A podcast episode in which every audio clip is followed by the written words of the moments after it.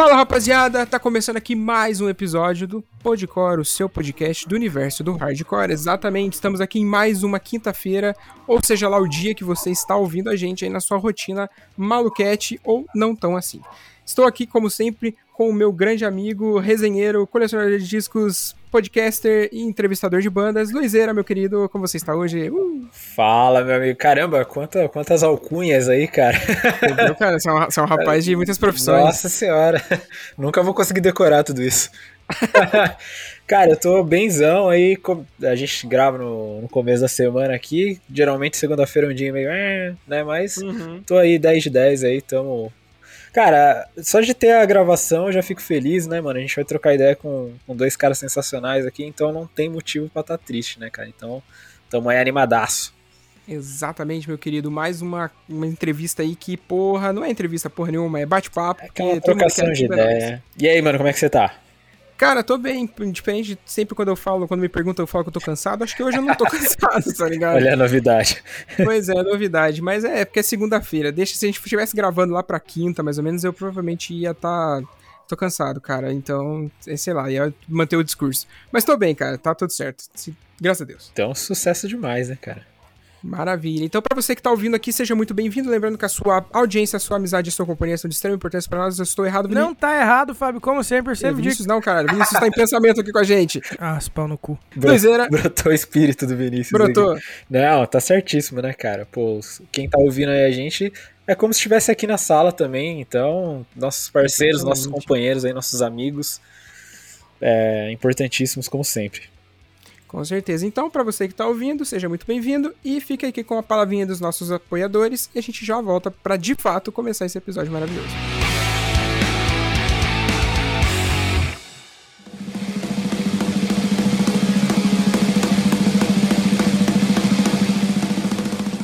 Salve, salve galera, licença para chegar aqui, sou Milton Aguiar do Bayside Kings e tô passando aqui no Podcore exclusivamente para te convidar para o nosso show de volta, nosso show de lançamento do EP Existência, mano, primeiro show com galera em português e livre para todo mundo. Vai ser em São Paulo na Jai Club dia 15 do 1 de 2022, é um sabadão. Tô te convidando, além do Bayside Kings fazendo tudo isso, vai ter gravação de clipe de um som inédito também. Vai ter os nossos amigos do Escombro, vai ter o Felipe Flip mandando um rap muito brabo e o Anti Constantino, que é do Rio de Janeiro, mandando uma discotecagem muito foda. Os ingressos já tá rolando na Pixel Ticket. Você pode entrar em todas as mídias sociais do Bayside Kings, descolar esse ingresso antecipado e corre. Corre porque esse vai ser um evento único, vai ser um dia muito foda, que provavelmente vai dar sold out e eu quero te ver lá. Demorou? Tamo junto, cuidem-se e tudo nosso e nada deles. Valeu!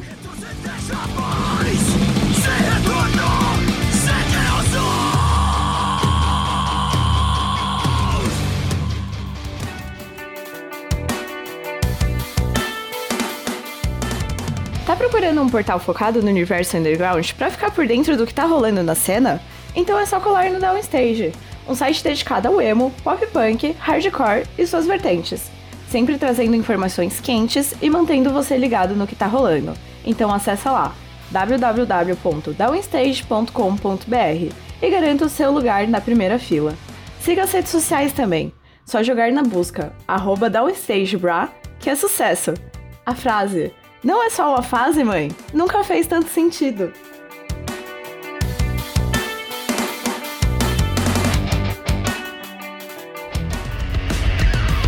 Fala galera, bora conhecer um pouco dos nossos parceiros?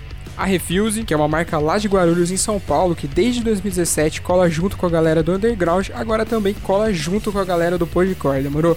E cara, para vocês ficarem inteirados um pouquinho do que vocês encontram na marca, vocês encontram camisetas, regatas, bermudas, shoulder bags, chaveiros, canecas e, mano, tudo isso que eu falei com uma estampa mais louca que a outra. E claro, com aquele precinho que a gente adora pagar num pano de boa qualidade. Demorou? Caras, vocês encontram os caras no Instagram por Use Refuse, é só jogar na busca que vocês vão encontrar os caras. E claro, no site www.userefuse.com.br e só chegar, comprar, vestir e ficar bonitão, demorou? Cara, não perde tempo que a qualidade é monstra demais. Saca só que tem mais. Vai lá, Vini. Tá procurando a camiseta da sua banda favorita? Ou então uma caneca estilosa, um moletom quentinho? Talvez até vários artigos de decoração para deixar sua casa maneiríssima?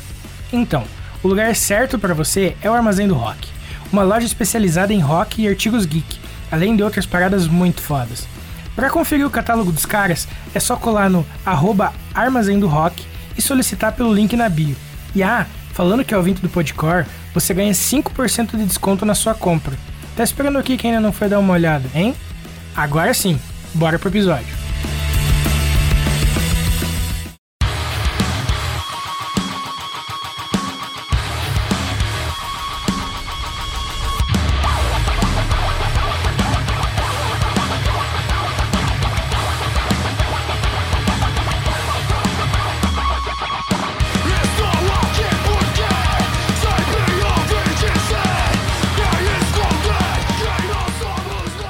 Voltando aqui então, como vocês já devem ter visto no spoiler da Thumb, não é nenhuma novidade, mas a, temos a ilustre presença aqui de Dan Henrique da C Smile. Sejam bem-vindos, meus amigos. Obrigado aí por toparem fazer essa, essa entrevista, não, nesse bate-papo, essa trocação de ideia aqui, de disponibilizarem um pouquinho do tempo de vocês para estar tá aqui com a gente nessa gravação, para a gente falar de som, falar da, da banda de vocês, da história de vocês. A casa é de vocês, o espaço é de vocês. Se apresentem aí, fiquem à vontade. Bom, galera, eu sou o Dan, eu sou vocalista da Cismile. É, eu entrei há pouquinho tempo na banda. Tem quanto tempo, Bap, mais ou menos? É, acho que fez dois anos já, né? Fez, é, oficialmente dois anos, né? Porque eu acabei entrando no final de, de 2019, uhum. né? E só que aí eu fui anunciado na banda no meio que no olho do furacão, no meio da pandemia ali. Então já faz quase dois. É, já fez dois anos, na verdade, que eu tô na banda. E, e é isso, mano. Sou um grande amante aí da cena, já vivi um pouco da cena anteriormente, há uns anos atrás, e agora estou de volta aí com tudo com a Cismaio, que é uma banda que eu sempre amei. é isso. Maravilha. Eu sou o Henrique, é, guitarrista e vocal também da Cismaio, é, um dos membros fundadores. E estamos aí também no corre, né? Bastante tempo aí na cena. Prazerzaço estar falando aqui com vocês, que estão sendo referência aí pro, para ajudar a divulgarem as bandas e tal. Então, felizão e muito honrado com o convite de poder estar aqui com o Dan falar com vocês. Que isso, Maravilha. mano. A alegria é nossa, mano, de vocês estarem aqui com a gente. E vamos começar então perguntando para vocês, fazendo vocês embarcarem lá na máquina do tempo. Como que vocês começaram na música, rapaziada? Quer começar, Bap? Bom, eu comecei é, por parte da minha mãe, né? Minha mãe sempre aqui em casa tem não somos famílias de músico, mas todo mundo tenta tocar alguma coisa, né? Acho muito também por conta de parte da igreja, né? Então a gente sempre tava a, a música estava presente em casa, né? Então uhum. eu comecei cedo aprendendo violino, violoncelo, uma parte que eu parte de teoria, parte de teoria musical, tal. E aí fui, né, desenvolvendo a você vai crescendo, vai desenvolvendo a personalidade, você vai querendo descobrir os gostos. E aí fui, para, fui tendendo pro lado do rock, né? a, ovelha, a, a, ovelha, negra da família. Mas. E aí, tipo, quando eu comecei a tocar guitarra, de fato, eu comecei a usar todo aquele aprendizado que eu tinha, não foi nem um pouco à toa, né? Toda a parte uhum. de teoria. Então, e aí veio. Minha parte veio assim, né? Da infância. E aí já embarquei na, na guitarra meio que com bastante bagagem, assim. Massa. E é da hora esse lance porque muita gente que a gente conversa aqui começa na igreja e pende pro lado do rock Sim. se perde, tá ligado? Mas, e, e eu, eu, tipo, eu, eu, ainda continuo frequentando a igreja quando eu tô na minha cidade, né? Não sou, não, não moro, não sou de fato da onde eu estou residindo agora. Sim. Mas, tipo, eu também sou considerado uma ovelhinha negra, se você parar pra pensar, tá ligado? Principalmente por causa do som que a gente ouve, que é um bagulho mais pesado e tal. Tipo, não tem ninguém na minha família que ouve essas paradas. Tipo, meu pai com a minha mãe muito longe disso, tá ligado? Sim. Mas eu, eu, entendo essas palavras que você falou aí, velho. Não, mas até depois que passou o tempo, eu, é, é, eu fui podendo apresentar, todo mundo foi gostando, começou a entender as letras. No começo todo mundo assusta, né? Vê aquela uhum. coisa, o, o berro, o grito, dá uma assustada. Mas depois que eu falei, ah, mãe, mas tem, tem letra, né? Vai, entende? Para pra ler uma letra nossa. Ela, nossa, que bacana, você tem uma mensagem legal, né? Aí a gente vai conquistando o pai, a mãe, a avó. É, hoje todo mundo, hoje todo mundo é fã, assim, apoia, super apoia. Então eu tenho ah, bastante foda. apoio da família, assim. A, a, inclusive, a, a, avó do Henrique é a maior fã da Cismaio, cara. Ela deixa like em todos os posts. Comenta. comenta. Massa, e é muito foda, porque, tipo assim, a gente grava geralmente na casa do, do BAP, né? Uhum, e assim, é. às vezes é três da manhã, quatro da manhã, a gente cantando, berrando lá, e aí a gente desce, assim, tipo, pra, pra descansar um pouco, pra ter, ter um churrasco lá, assim, tipo, três da, man três da manhã, Nossa, assim, toda a família lá esperando a gente. Caralho, sensacional. Apoio muito, muito foda, velho. Que louco. Que da... E eles já colaram ver você tocar também, mano? Não, ainda não. Assim, eu tive um show de uma. Eu tive uma, uma antiga banda antes de formar Cismaio, que a gente tocou na, é, no Céu Jambeiro aqui em Guaianazes, né? Que é aquele. Uhum. Céu é aquele projeto de escola, né? Então aí tem o teatro e tal, a gente fez uma apresentação lá. Aí esse foi o único que eles foram. Mas depois uhum. eles não, não, tiveram oportunidade de ir. Né? Mas ainda espero que poder ter, ter um show legal assim para convidar eles uma casa, uma casa bem legal, com um somzão da hora para eles sentirem a, a qualidade, assim. Da hora, mano. Hilda. Bom, é, a minha história é um pouco diferente, cara. É, uhum. Eu sempre, tipo, gostei de rock, assim. É, na verdade, não sempre. Eu comecei, eu conheci, assim, tipo, Linkin Park foi a primeira banda que eu, tipo, bem molequinho, assim, eu vi. Falei, caralho, que banda da hora e tal. Massa. Comecei a, a, ser bem fã, assim, de, tipo, é, colar pôster na, na, na, parede e tal, essas paradas assim, e gostava de rock. Uhum.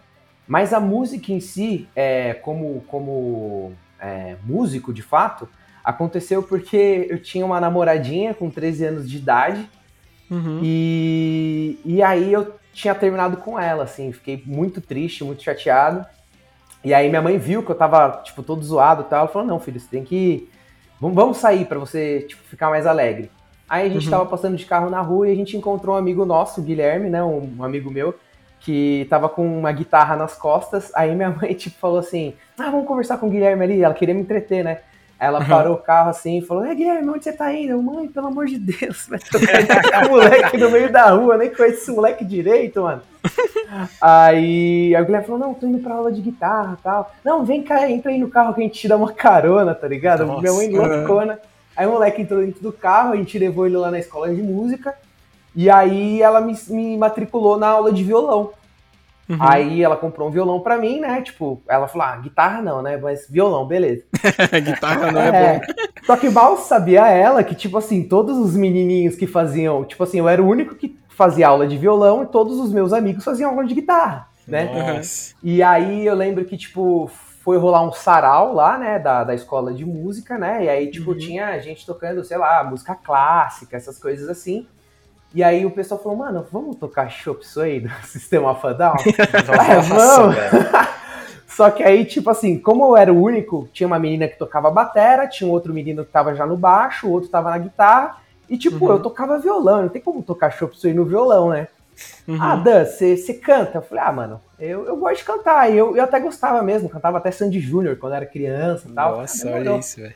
Então a minha primeira experiência, de fato, com música, já foi com rock e já foi cantando Chop Suey do Sistema Fadal, assim, tipo, mó brisa, tá Caraca, tá ligado? Começou com uma música mó treta de cantar. É, mó loucura. Eu não sei se ficou da hora ou não. Pra mim, eu, naquela hora, eu achei incrível, assim, uhum. tá ligado? Mas eu não sei uhum. se o público devia estar uma bosta, né? mó brisa, foi, foi da hora essa live, mano. Caraca, que muito louco, mano. Pô, e começou, começou bem, né, cara? Começou com System ali, já, já começou com música pesada desde o começo, pelo jeito, né? Total, total. E tipo assim, é... eu gostava, eu, eu, eu era mais fã de Linkin Park. Era muito engraçado que assim, quando eu era mais novo, eu era um cara que, tipo assim, eu me fechava só numa parada só e eu virava, tipo, extremamente fã. Uhum, então eu tive a minha fase de extremamente fã de Linkin Park. Aí depois eu tive uma fase, por conta dos meninos que gostavam de System, eles me apresentaram System, eu fiquei, mano, é System, System, System.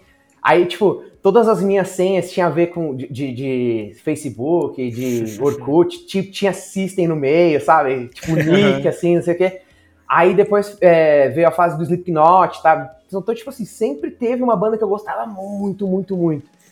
E, e aí eu lembro que, assim, a minha mãe, ela sempre odiou rock. E aí, assim, Nossa. assim, pra ela foi a pior experiência da vida, assim, porque ela falou, mano, eu coloquei ele numa aula de violão para ele esquecer a namorada e ele vem e me inventa de montar uma banda.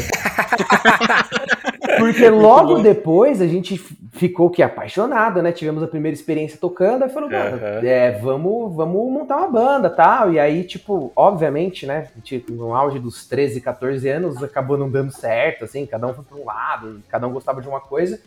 Uhum. Mas foi, assim, um tempinho, assim, foi uma primeira experiência, sabe? O primeiro contato com o rock e com a música. Cacetada. Pô, eu achei, achei, muito louco porque eu também. A primeira banda que eu fui mega fã assim, foi o Linkin Park, cara. Comecei ouvindo Linkin Park. E aí fui ouvindo Korn, Slipknot, é, Limp Bizkit, Papa Roach, essas coisas. E aí depois fui conhecendo mais coisas, mas, mano, eu era fissurado nessas bandas também, só ouvia isso, né? Tipo, nesses, nos meus 13, 14 anos também. Foda. O, o BAP também. Você gostava mais dessa, dessa vibe, ou BAP, de New Metal? O que, que, que você curtia? Mano, no rock eu comecei. Ó, as primeiras eu lembro certinho, as quatro bandas que eu gostava, que era o Link Park, era o Evanescence, é, Avril Lavigne e Peach. Nossa, que da hora! Quando a você era Peach fez criança. o movimento, hein? Quando você era criança, assim, tipo, é assim, era, é o que tinha, né? Não, não dava pra Aham. buscar, você não sabia buscar bandas novas e tal. Aí, mano, só que tinha guitarra, eu falava, mano, é isso, assim, sabe? Você pega, por exemplo, o Evanescence, que é aquela Going Under lá, que, tipo, Aham. aquelas guitarras, você fala assim, mano, é muito louco, não tem outro lugar pra ouvir isso se não for no rock, né? E aí, Uhum. automaticamente, você vai conhecendo outras coisas, né?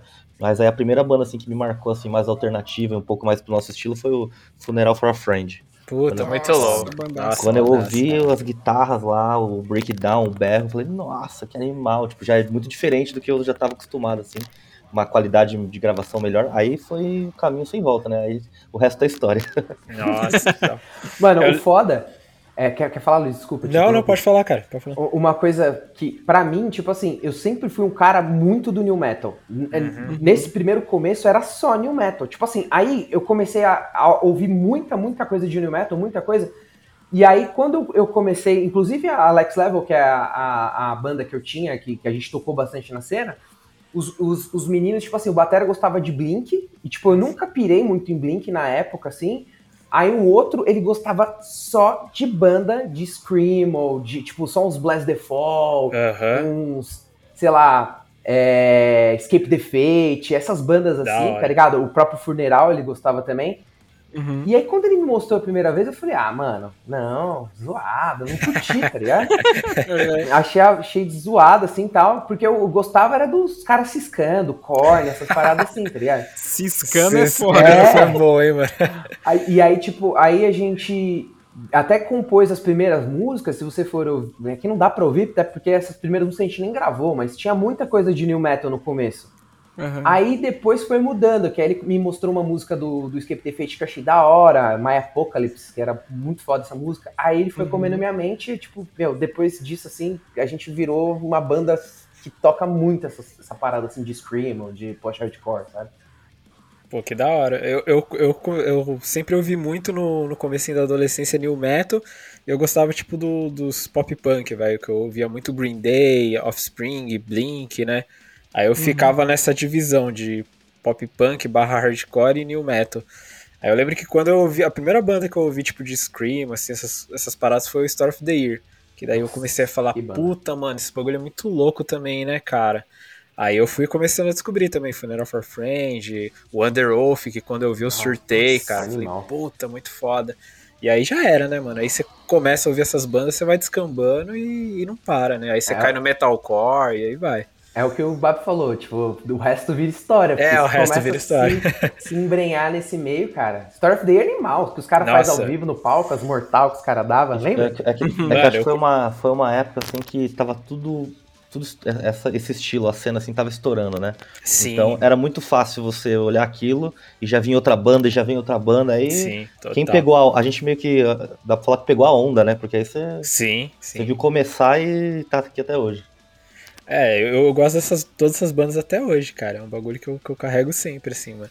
E eu acho que todo mundo que, tipo, foi adolescente nessa época, pelo menos alguma dessas bandas, tipo, passou pela, pela, é, pela trilha sonora da pessoa, assim, mano. Não teve como escapar, velho. Total, total. E um- uma coisa que é, que é uma, uma parada legal, assim, que, tipo, eu nunca tive muito contato com bandas, tipo, do cenário independente, assim, da cena nacional. Uhum. É, tipo, eu lembro que quem me apresentou a cena mesmo, assim, underground, foi esse guitarrista, que era o Yuri, da, da, da Alex Level. E, e ele me levou no hangar, tá ligado? E o primeiro show da minha vida que eu fui, da minha vida, assim, tipo, da história, foi um show do Glória. Tá ligado? Caraca, não podia ter começado melhor, né? mano? Aí, mano, eu lembro assim, tipo, é, que, mano, eu vi o, o ambiente. Primeiro assim, cara, eu, na verdade eu tinha ido no show do Linkin Park o primeiro, sabe? O primeirão, Nossa, assim. que lindo, mano. Só que é 12 anos de idade, assim, tipo, mano, eu nem sabia o que tava acontecendo, assim, outra vibe. Uhum. E aí, depois com os 16, aí eu cheguei, entrei no hangar, assim, cara, aí, tipo, mano, que- aquele ambiente, aquelas pessoas, aquela banda, eu falei, caralho, mano. Aí, nesse dia, a gente até tocava já, eu falei, mano, um dia eu quero subir nesse palco pra tocar, tá ligado? E eu, eu quero subir nesse palco pra tocar com Glória, mano. Uhum. Porque, cara, aquilo me envolveu de uma forma. Aí depois descambou também. Aí comecei a conhecer outras, outras bandas também do cenário independente, né? Pode crer. E, mano, uma parada, é. Quando que o berro entrou na sua vida? Tipo, quando que você começou a berrar? Quando você viu que você tinha aptidão pra isso? Então, é, na época do, do, do próprio Chop Suey lá que a gente tocou, que a gente tocou Uhum. naquele dia, tem um pouco de berro já, né? Sim, É. sim. Tem um Uhum. pouquinho. Aí, como eu gostava muito de Linkin Park, gostava de uns Papa Roach, de umas bandas assim, na, na- nas primeiras músicas do Lex Level, eu, can, eu dava uns berros, mas uns berros, tipo assim, não, não falados, sabe? Uns gritos, meio, meio Uhum. tipo o começo que o Chester fazia, assim, só uns gritos, né? Uhum. Só que aí, como o Yuri foi mostrando umas bandas de Screamo, umas, uns metalcore e tal, eu falei, caralho, mano, dá pra. Você pode falar berrando, né? Você pode, tipo, mano, colocar umas palavras. Aí foi, foi evoluindo, assim, sabe? Ela- Foi mudando, assim, até que foi acontecendo, tá ligado? Pô, que da hora, mano. Então foi tipo uma parada que você arriscou e plau, era isso. É, e foi muito, mano, um flow natural, assim, foi acontecendo, simplesmente foi indo, assim, de repente eu tava no meio de, um- de uns doidos berrando e. e tentando aprender e fazer no começo é foda, porque você, você destrói a garganta, você não, não sabe o que você tá fazendo, né? E, Uhum. e aí ao- aos poucos você vai entendendo técnica, como fazer e tal, é, é outra vibe. É, mas hoje em dia é ainda um pouco mais fácil, né? Com o YouTube, você joga lá e, tipo, pega umas dicas. Mas antigamente, né, cara, você tinha que aprender meio que na raça mesmo, né? Tem- um, tem uma, uma galera que tem estudado muito sobre berro hoje em dia, né? O- Sim. Sim. Até acho que vale a pena a gente citar o Bill Sandri, que ele, tipo, Uhum. mano, ele é um cara que tem estudado muito drive vocal, berro, essa parada assim. Ele é um cara que tem um range que vai desde, tipo, mano, um growl lá de, tipo, super grave até uns drives rasgados. O cara, mano, é foda. Então, tipo, a, a coisa tem mudado, né, nesse universo. Sim. Exatamente. Tem, tem virado uma parada que o pessoal realmente busca, tá ligado? Não, tipo, tenta fazer no do it yourself mesmo. Pode crer. Isso é da hora. É Isso isso é da hora. E viu, vocês dois trampam com audiovisual, né? Conta um pouco pra gente aí dessa parada do audiovisual também. Na banda, você diz? Isso. Cara, eu acho que um dos motivos que eu tendi a fazer ir pra essa área foi por conta da banda, assim. Que da hora. Olha só. porque na escola, assim, eu lembro da primeira vez que eu precisei fazer um vídeo, né? Uma apresentação que não era um PPT. Aí eu tinha que. Eu lembro até hoje que era um vídeo sobre icebergs. Eu acho que, Nossa, caralho. eu acho que eu devo ter esse vídeo até hoje, depois eu mando pra vocês verem. Cala. E aí eu coloquei uma música, uma trilha sonora, eu fiquei me, me deu uma emoção, assim, falei, nossa, que da hora, né? Esse monte de imagem com uma música que eu quis rolando nesse time e tal. E aí, Aham. aí na escola eu já comecei a falar, pessoal, quando tinha mais trabalho de vídeo, é, façam, façam a minha parte escrita que eu faço pra vocês o de vídeo, né? A galera não Uhum. gostava ou não sabia. E aí, logo em seguida, ali, antes de acabar a escola, comecei a. Cismaio começou, eu tinha 15 anos, então eu tava no primeiro colegial. Então ainda, Uhum. então ainda tava. Ainda tava se decidindo o que queria pra vida, né? Só que aí ali a gente já começou a gravar um clipe, gravar outra coisa, eu falei, cara, é isso. Então aí, desde sempre a banda foi um laboratório, né? Acho que a gente testa e aprende muito, ou, ou até, sei lá, aprende alguma coisa no serviço e já traz pra banda essa novidade. Pô, usamos uma nova tecnologia, uma nova câmera, um novo negócio. Então Uhum. acho que tá muito interligado, assim. Acho que pode. Eu, por mim, eu posso dizer até que abriu caminhos. E tem, tem uma, uma, uma fita, uma curiosidade, que quem juntou a nossa vida, a minha do BAP, foi o audiovisual, né, BAP? Exatamente. Olha só que louco. Olha Foi a a- fita, Foi a faculdade. A a, gente era. faculdade. O Dan era veterano de rádio e TV. Eu tinha acabado de Uhum. entrar. Só que ele não era um veterano, veterano. Essa- Eu tava eu seis um- meses um, só. Um semestre na minha Um semestre frente. na frente. Aí, Uhum. aí ele apareceu lá na sala gritando: Ah, hoje vai ter trote, não sei o que, hoje eu vou zoar- a gente vai zoar vocês. Aí eu, cara, ele não era o Dan que era da Lex Level, ele tinha acabado de sair da banda, parece. Aí eu falei, ah, eu não conheço ninguém, vou me enturmar com ele, né? Aí, Uhum. na hora, a gente já bateu, tipo, a gente começou a se conversar muito nos corredor. Até uma curiosidade que, por exemplo, bem na época o Dan tava lançando o projeto Alcione, né? A, a- Projeto Aleph. projeto Aleph da música Alcione, isso. Isso. Uhum. E aí ele falou, ele me mostrava as demos, me mostrava no, no violão, mostrava a gravação que já só de voz, instrumental. Aí eu até falei pra ele assim, mano, dá umas dicas, né? Porque a gente tava bem no começo. Como é que você grava, como é que você cria uns refrões e tal? Aí ele me ensinou assim, tipo, pega o violão, toca a base, vai cantarolando umas notas avulsas, assim como você acha bonito, e depois você vai encaixando as palavras. Aí né, testando isso que saiu a aura, né? A nossa música aí que foi um meio que dá pra falar que foi um divisor de águas aí que colocou a gente em outro em outro, outro patamar do- no conceito da galera e tal. Então, foi assim, a gente viveu muito tempo da faculdade junto, também por conta do audiovisual, né? Total. E aí eu lembro que é, quando a gente foi fazer o trote, aí o- eu escrevi Cismael no braço do BAP. E falei, BAP, agora você vai pedir dinheiro aqui no farol.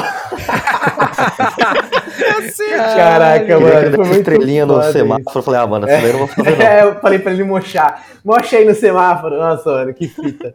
E a gente foi, a gente foi ficando muito amigo, cara. E tipo assim, a gente começou a dar muito rolê junto, tipo, não é, a ver com a música, a gente tinha embalada junto, a gente começou a fazer as coisas, tipo, muito junto, assim, se integrando.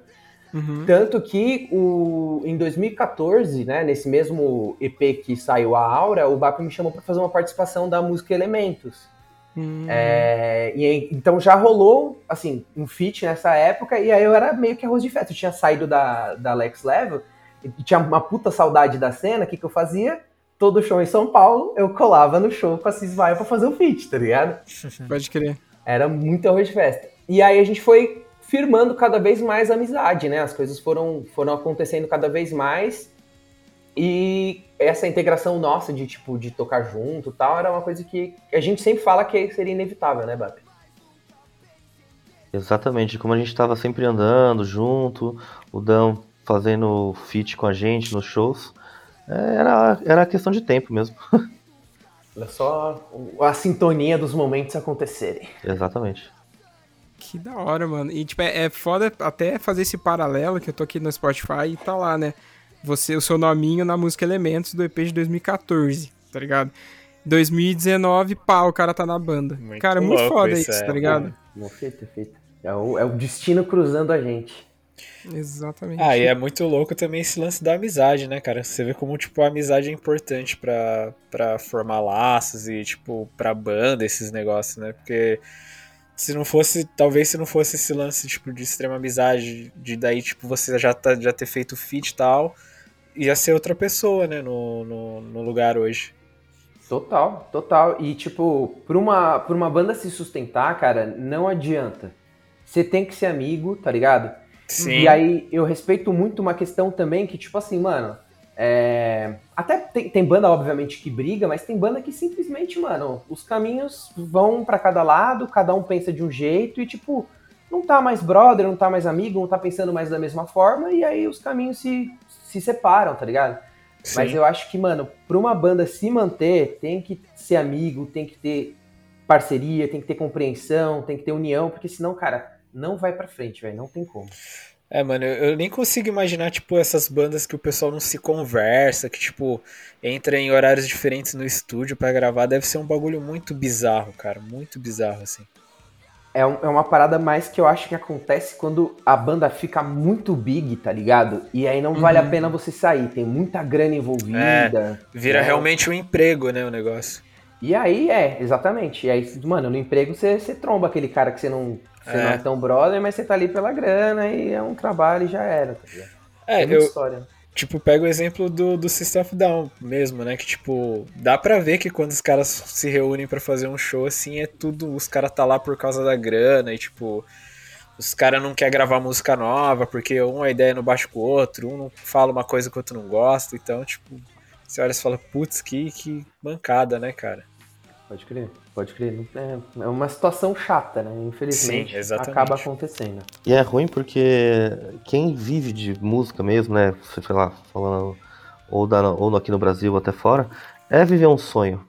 E aí Uhum. você tá vivendo um sonho com pessoas que você não gosta, deve ser tipo viver entre a cruz e a espada, né? Nossa, Opa, totalmente. Total, total. E, e, é engraçado que, tipo assim, a gente ouve muita gente da cena falando justamente isso, porque como o rock no Brasil é um negócio que ou você faz por amor e paixão, ou você faz por amor e paixão, tá ligado? Uhum. Eu acho que o mínimo, sim, é você ter caras que são amigos, sabe? É o, é o básico, assim. Você tá ali com, com, com gente que tá te, te levando pra frente, com parceria.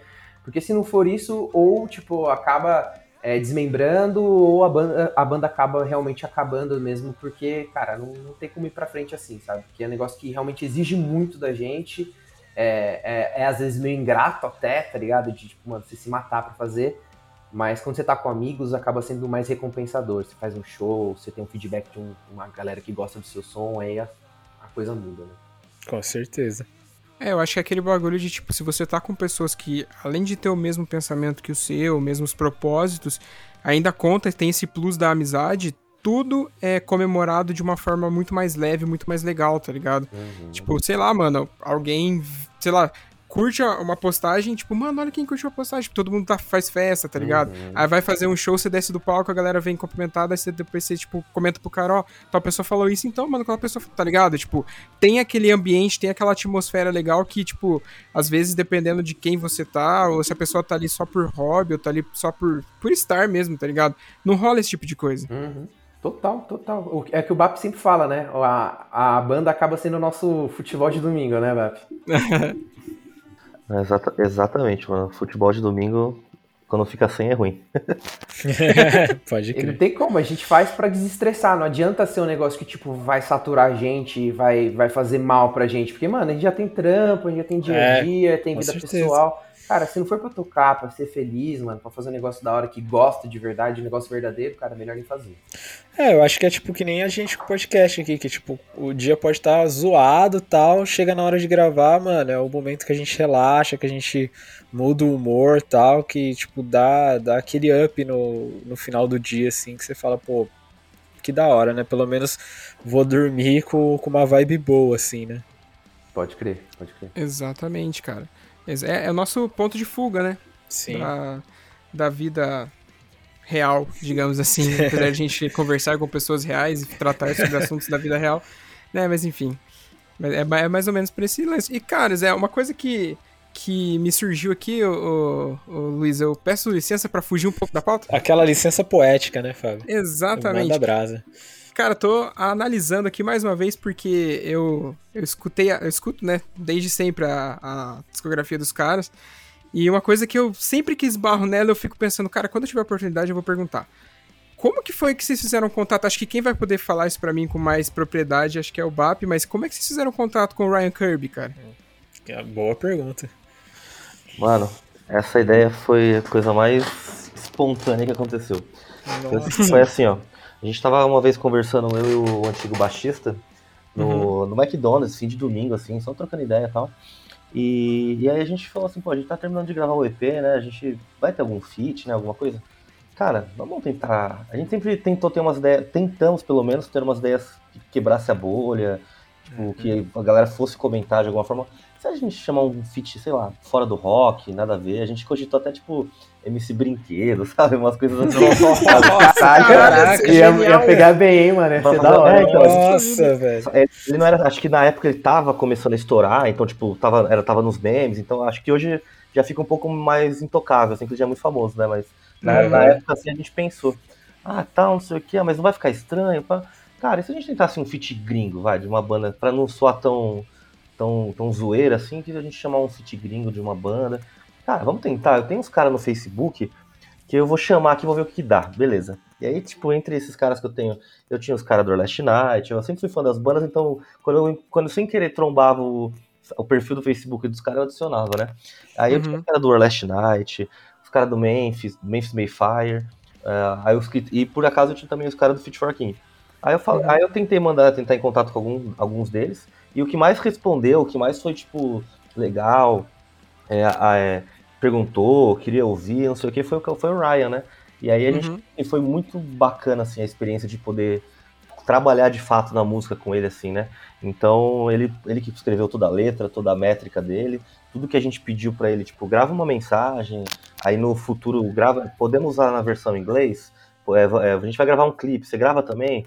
E aí ele topou tudo, o cara não se opôs Nossa, a nada, muito louco. respondia. Foda. Então, assim, é, acho que vai ser, até pra gente é uma barreira se quebrar, assim, no futuro a gente conseguir alguém que seja tão, a experiência seja tão boa, e claro, também Uhum. traga tanta repercussão, né? Mas pra gente a, a, experiência, assim, foi muito positiva e aprendizado e, o mais básico de todos, né? A realização de um sonho, assim, poder ter na sua música um cara que você... Eu conheci o Fit for King em 2009. A quem Uhum. falaria que seis, é, cinco, seis anos depois eu estaria gravando com ele. Então é doido, assim. Que muito louco, velho. Nossa. Caralho, maluco. E, tipo, oh, perdão, vai lá. Não, eu ia falar que, tipo, às vezes você não imagina, né, que um cara que, tipo, de uma banda gringa, assim, vai ser tão solícito e colaborar, tipo, com tanta boa vontade, assim, né, mano? É, então, aí, mas pra gente, assim, ó, até pra falar que não aconteceu de novo, eu acho até legal citar que é o, faz parte do momento, até com o próprio Mi do Glória, né? Que a gente Sim. que a gente vai ter a gravação aí com. Ele vai participar de uma música nossa, né? Dualismo, no próximo CD Vortex. Que, cara, eu, quando, gente- quando você para pra pôr a mão na cabeça, assim, na mente, assim, você pensa assim, fala assim, cara, há 15 anos, igual o Dan, foi o primeiro show dele. Eu, eu, não cheguei, eu não fui tão cedo em show do Glória, fui mais tarde, né? Mas Uhum. há 15 anos atrás eu escutava o som dos caras e hoje ele cola, colou comigo, gravou, batemos um maior papo, estamos marcando show.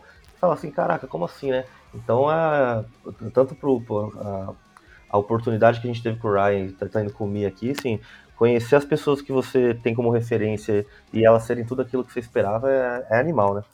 Que foda. A, a parada com o Mi foi, foi bem foda, porque, é, assim, a gente, é o que ele falou, né? Tipo, a gente era fã, a gente curtia o som do cara e de repente a gente tá junto, jantando na mesma mesa, trocando uma ideia, assim, tipo, da vida, assim, tá ligado? Uhum. E, e, mano, essa experiência de estar perto com, com um ídolo, com alguém que você gosta, cara, é, é surreal, cara. Surreal. E, e o que é engraçado né, é que, tipo assim, eu, eu conversava de vez em quando com o Mi, uma coisa ou outra, de compartilhar tal, e falar algumas coisas assim. Até, tipo, eu cheguei, troquei ideia com ele se ele se interessaria pra fazer o feat. E aí, quando a gente sentou pra conversar todo. Aí a gente levou, né? Levou amigo, levou namorada, tudo pra jantar junto, assim. E, Uhum. e cara, essa ideia que a gente trocou, essa, essa, as coisas que ele falou, sabe? O carinho que ele tinha pela Cismaio, por mim, pe- sabe? Por todo mundo que tava ali envolvido. Você fala, caralho, mano, que, que foda, assim, sabe? De estar de, de, Uhum. de tá tão próximo assim. E, e hoje a gente tá selando essa parada com, com uma música e aí futuros projetos também que, que possam vir a rolar, né? Cara, Acho, que essa é a magia da música, tá ligado? É tipo, é o tanto de ponte, o tanto de conexão que a, a parada faz. E é tudo natural, tá ligado? Totalmente, totalmente. Que foda. Mas, ô, Bab, só mais uma última coisa sobre o Ryan. É, o lance dele ter participado da música com vocês, o lance de ter tido, entre aspas, essa exposição, gerou, tipo, um burbúrio lá fora pra vocês também? Ou o bagulho, tipo, centralizou só pra cá mesmo? Então, a priori, como a música era em português, foi só aqui, né? A gente achou que poderia dar uma coisa lá, mas os caras não consomem o que não é inglês, né? É muito difícil, assim, né? Algo de outra língua, assim. Entendi. Agora, no pop, assim, tu, tem muito espanhol, né? Muita música latina, assim, tem, tem, tem, tem crescido muito no espaço, assim. Mas pro rock, assim, os caras gostam de inglês, não tem como. Mas aí, como a gente viu muitos comentários assim, cara, não entendi uma palavra, só a parte do Ryan, mas amei. Nossa, que instrumental, instrumental violento. Se fosse inglês, eu ouviria todo dia. Uns comentários assim, aí que deu o gatilho da gente e pensar em fazer uma versão em inglês dela, né? Que a gente fez a Effects depois. E aí, quando a Uhum. gente fez a versão Effects, foi muito bom, porque a gente chegou a cair em playlist, né? A gente tem uma galera lá que. Até o Ryan pôs as nossas músicas, a nossa música em versão inglês na playlist deles, de todas as bandas que ele já fez feat. Então, Nossa, assim, deu, deu sim uma ajuda, mas para esse trabalho continuar, assim, para ter continuado a, a subir os degrauzinhos, a gente tinha que estar lá tocando, fazendo show, né? Não é só lançando música, é muito difícil. Tem como, Sim. mas acho que, eu, na minha visão, a gente tinha que estar lá tocando. Mas foi o, o, o, que, a gente, o que trouxe pra gente foi legal, foi bacana. Que massa. E, e antes da gente entrar de fato assim no, no assunto Cisma, é, contem pra gente aí de onde surgiu a ideia de lançar os covers de músicas BR numa pegada mais pesada, assim. Bom, cara, mais uma vez veio de uma forma totalmente espontânea. Eu tava voltando do serviço. Sabe quando, a- tipo, tuc, apita a ideia, assim, a, a lâmpadazinha. eu, a gente, claro, né, a gente já tinha, já tinha o Last Night fazendo isso meio que da nossa cena, assim, né, do rock. Sim. E não deixa de ser também uma puta referência. E uhum. eu falei assim, mas cara, eles fazem as músicas pop de lá e tal, mas eu não vi ninguém fazendo umas músicas pop daqui, tipo, meio extremo, assim. A gente teve em algum momento, né, o Hard Neja Acerta Core. É, Sim. Eu nem sei se era assim o nome, era esse nome, né? Era esse mesmo. É esse nome. E, uhum. e aí foi, tipo, animal, assim. Só que eu pensei, cara, vamos pegar alguma coisa totalmente extrema, assim. O que, que tá na mídia que era extremo? Na época era o Pablo Vittar. A gente falou, cara, uhum. vamos fazer algo totalmente que não tem nada a ver. O Pablo Vittar com metal. Vamos ver o que vai dar? Aí eu contei a ideia pros caras. A gente, os caras ficaram até receosos, assim, a primeiro momento. Puta, mano, a gente tem nada a ver, a gente vai juntar uma coisa que não, não se junta, assim, a galera não vai curtir. Acho que de nenhum dos lados a galera vai curtir. Falei, cara, eu preferia arriscar, eu prefiro errar fazendo do que ficar dormindo, pondo a cabeça no travesseiro e pensando, puta, eu queria ter feito, sabe? Então, Faz sentido. então, cara, a gente pensou, foi muito rápido, assim, a gente, a composição foi em uma semana, no outro final de semana a gente gravou, dois dias depois a gente gravou a, o clipe, e um dia depois do que a gente gravou o clipe eu editei, no outro, depois de amanhã, a gente já soltou. Foi uma questão de 10, 12 dias, assim, para tudo se concretizar, porque a gente não queria uhum. perder a onda da música, né? Tava tocando muito na rádio.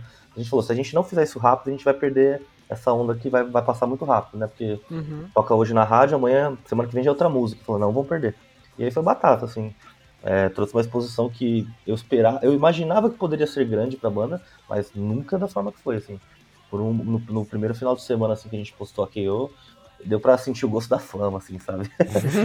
era, o, era toda hora, te juro, três dias em seguida o celular não parava de apitar. Era pi, pi, Caraca, notificação, notificação. Assim, era 24 horas os três, sexta, sábado e domingo. Não parou, não parou, não parou. Aí foi uma bola de neve, né? Aí o comenta, marca o amigo, que já marca três, que já dá risada, Viral, que já né? compartilha. Aí o outro xinga, o outro xinga de novo, aí fala bem. Cara, aí, aí, aí, vira, aí é viral mesmo, né? Você, não, você perde o controle, assim, não dá para responder 45 mil comentários numa postagem. Não dá, pra, uhum. não dá pra você olhar os, sei lá, eu acho que era 50 mil compartilhamentos. Eu queria olhar um por um por, pra ver se a galera tava mais gostando ou odiando. Mas não dava, aí perdeu. Aí foi aí que saiu do controle, assim, que não foi onde a gente esperava chegar. Mas foi bem legal, assim, pra exposição da banda, trouxe em questões de número, assim, e visibilidade, foi bem da hora, assim. Que foda, que mano. E chegou na Pablo Vittar a parada ou nem chegou? Não, chegou. Todos os covers que a gente chegou. fez chegaram na, nos, nos artistas, assim. É, foda. No Sua Cara lá, a Anitta retweetou. Olha o, que o Pablo Vittar, acho que a galera que participa com, no, com a gente na música, faz o feat, é, tem contato com o Pablo Vittar, não sei, não sei, se é uma amizade, mas tem contato, já apresentou, já vimos em vídeo, sabe? Já recebemos ela comentando assim do, da gente. E uhum. até o Major Laser, né, que é o, o autor principal ali da sua cara, ele baixou uhum. nosso vídeo e postou no Facebook, assim, sabe? Nossa, Caralho, que mano. muito ele não, ele não repostou o link, ele baixou e postou, e assim, mó como a gente comentando, caraca, que da hora, que diferente. E aí, e aí eram gringos mesmo, de fato, né? Porque os gringos que escutavam ele, né? E, e o Raikais também, os caras compartilharam. Foi, mano, foi todo, todos Muito os comentários que a gente fez chegou nos caras. Até o foi o último que a gente fez, foi do Matue. Ele, uhum. ele postou um stories, mano cresceu pra caraca nossas redes, assim, por conta do, de um stories dele, assim, sabe? Então, isso, isso foi bacana. A gente queria que chegar no, no, nas pessoas para também ser uma forma de homenagem, né? De respeito e uhum, admiração uhum. pelo trabalho que, que da, do pessoal. Então foi bem bacana, uhum. essa parte foi bem legal mesmo. Porra, que foda, mano. E, tipo, é massa porque. Não que vocês, tipo, fizeram esperando que isso acontecesse, tá ligado? Vocês fizeram, tipo, porque vocês queriam fazer um bagulho diferente, correto? Não, exatamente. Então... Mas, era, mas era inevitável, né? Quando, quando, o negócio estoura muito, assim, sai do controle, por exemplo. Esse do KO, o Pablo Vittar, eu. Teve amigo meu que chegou em mim e falou assim, cara, eu não tô zoando. Eu entrei na padaria, tinha gente ouvindo sua música no celular, assim, na mesa. Nossa, Nesse, olha naquele, isso. Naquele velho. final de semana de burburinho, assim, sabe? Então, uhum. foi um, sei lá, às vezes é questão de um negócio, assim, pra não crescer mais ainda, assim, mas, mas foi bastante, assim. Que foda, mano. Porra. O, o Dan não chegou a gravar nenhuma dessas versões, né? Gravei. Gravou? Qual que você gravou? Eu gravei a do Matue e ah, a gente fez uma do Bros também, cara. Da Olha Prometida. For, foram músicas que, que não acabaram não tendo tanto movimento assim, mas foi uhum. uma experiência bem legal também, cara. E o que eu mais acho da hora. Eu, eu lembro quando eles lançaram do Raikais, eu quase infartei, né? tipo assim, eu lembro que eu tava trabalhando, inclusive eu tava trabalhando com a linha do, do Emercia, tá ligado? A gente uhum. trabalhou uma época junto. E, cara, de repente na minha timeline aparece o, o cover do Raikais, assim. Eu falei, caralho, mano, não acredito que os caras fizeram isso. Eu fiquei, mano, quase infartei. E, e, mano, eu acho que tudo isso é muito foda porque acaba sendo uma ponte pro nosso som autoral, tá ligado? Uhum, então, sim, tipo, exatamente. É, é, como o Bob falou, é claro que, é, tipo, a Cismaio sempre curtiu, né, o som do Or Last Night, o Punk Goes Pop, né, essas coisas Uhum. assim. Mas, cara, querendo ou não, tudo isso é um movimento pra gente mostrar o som da Cismaio autoral pra pessoas que talvez não se interessariam, tá ligado?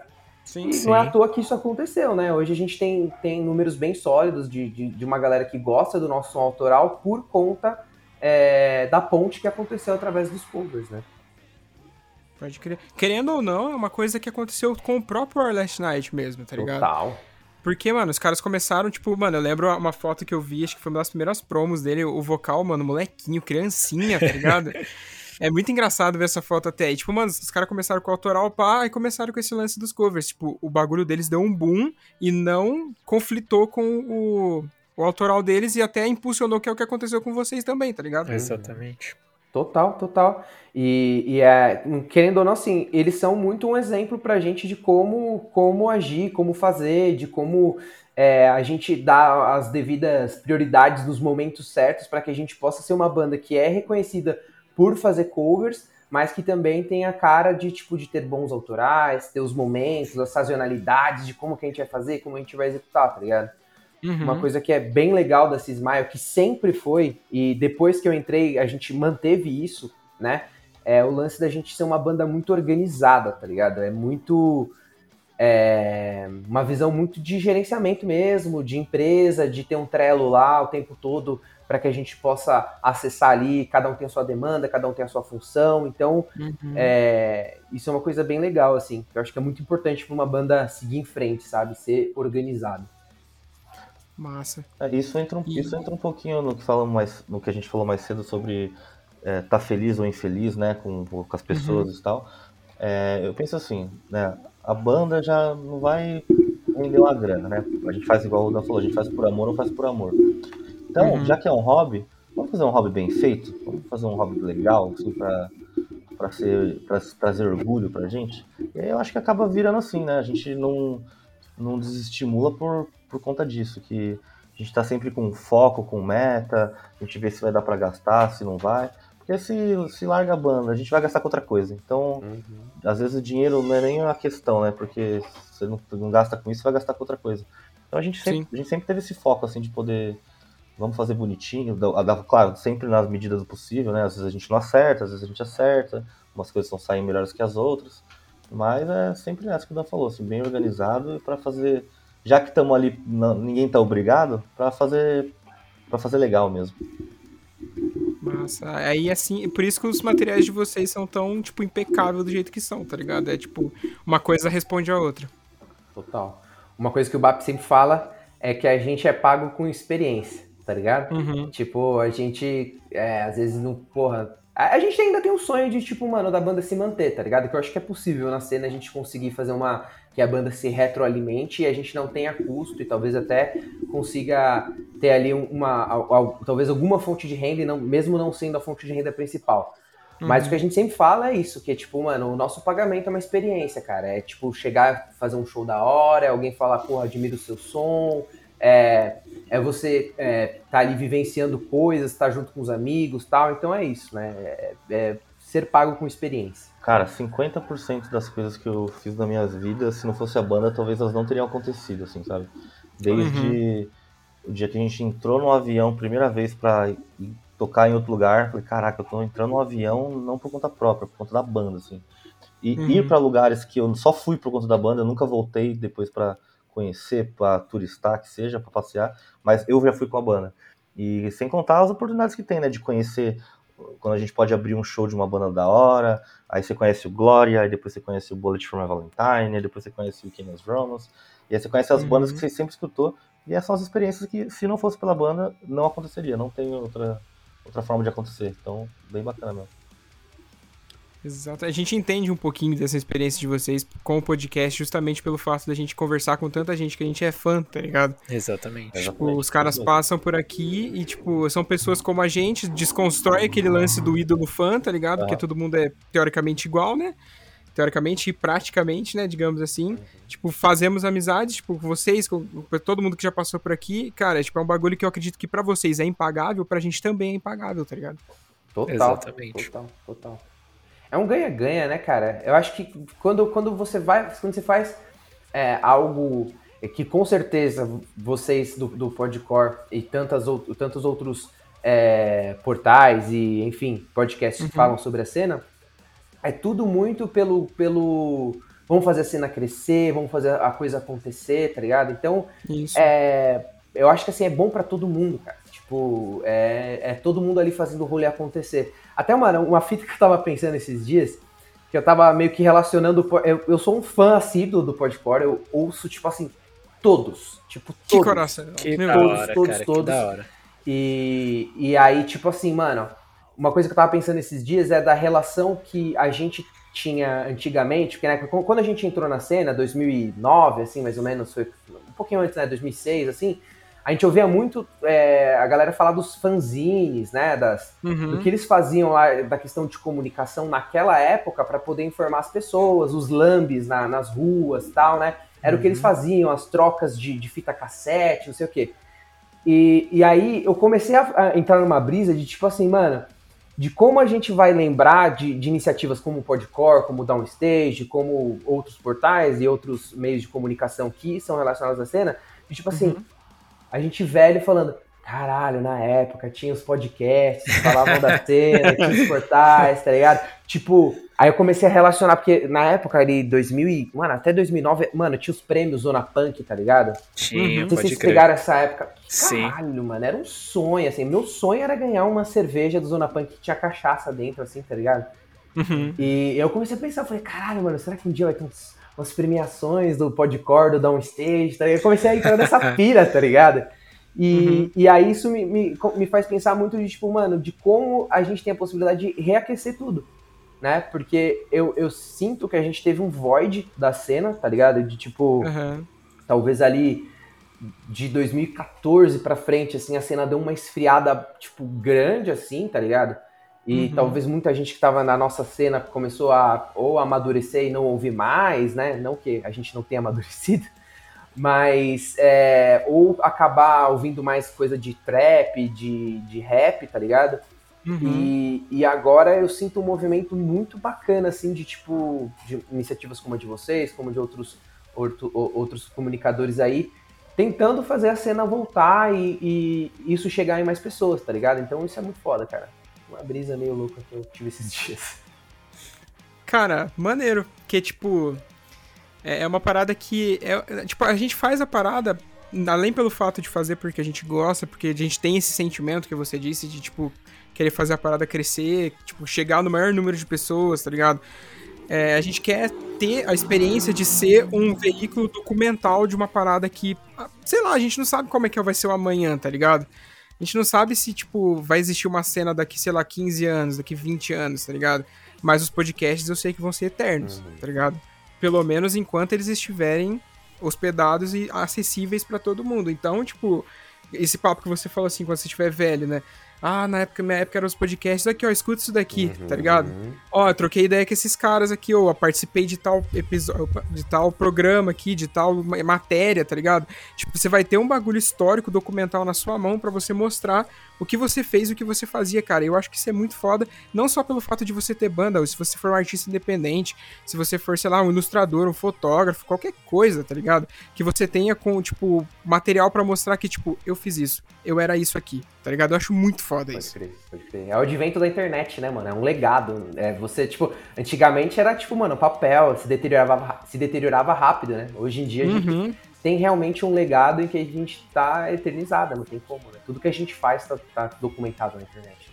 Foda demais. Exatamente, mano, exatamente. E ó, só pra gente fechar esse bloco então e encerrar o lance lá do- das versões que vocês faz- faziam, né? Enfim. é, fizeram, na verdade, vocês têm, tipo, é, vontade ou tem plano de fazer mais versões daqui pra frente? Ou, tipo, isso daí foi uma fase do Cismaio e agora vocês vão trampar só em autoral, etc? Sorta up. Pode soltar aí. Os caras jogando pro outro. Mano, tipo assim, a gente. A gente ainda tem planos. Talvez assim, a gente seguiria, talvez fazendo alguma coisa. Talvez não da mesma forma que a gente veio fazendo, de tipo, de jogar no Spotify. Talvez a gente criar alguns conteúdos um pouco mais para outras mídias. Talvez seja interessante a gente trabalhar um pouco os covers no TikTok, algumas coisas assim. tá boa ideia. Porque a gente tem conversado muito sobre marketing, a gente tem pessoas trabalhando com a gente dentro do marketing, e, e a gente discutiu que os assets de, de- dos covers pode ser algo interessante para poder realmente fazer isso de atrair. Só que a Uhum. gente é, nunca, talvez, não, nunca não, mas assim, a gente tá num- numa pegada agora de estar tá violento em cima do som autoral, assim, desses crer. novos projetos que a gente tem e tal. Então, é, eu acho que assim, nunca é uma palavra muito forte, né? Mas talvez a gente fique um pouco no, no- no autoral agora pra gente, pra galera familiarizar até a nova fase da banda, né? Não só da minha entrada, mas e da entrada do Raul, mas também da nova sonoridade que a gente tá. E talvez a gente ir brincando com alguns covers aí nesse meio do caminho, e quem sabe, futuramente, a gente lança uma coisa ou outra no Spotify, enfim. É isso.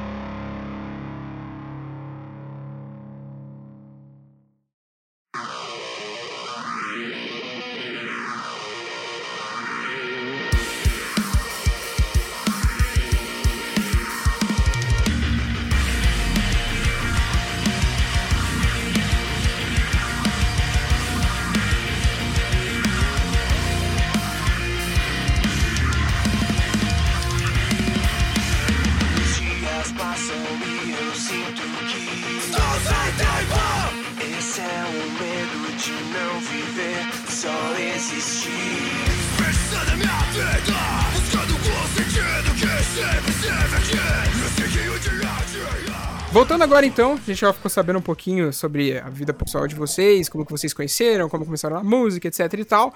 E agora a gente quer saber algumas coisas relacionadas a Smile e a esse novo trampo que tá chegando aí que promete, meu Deus do céu, CD do ano de 2022, pessoal, se preparem.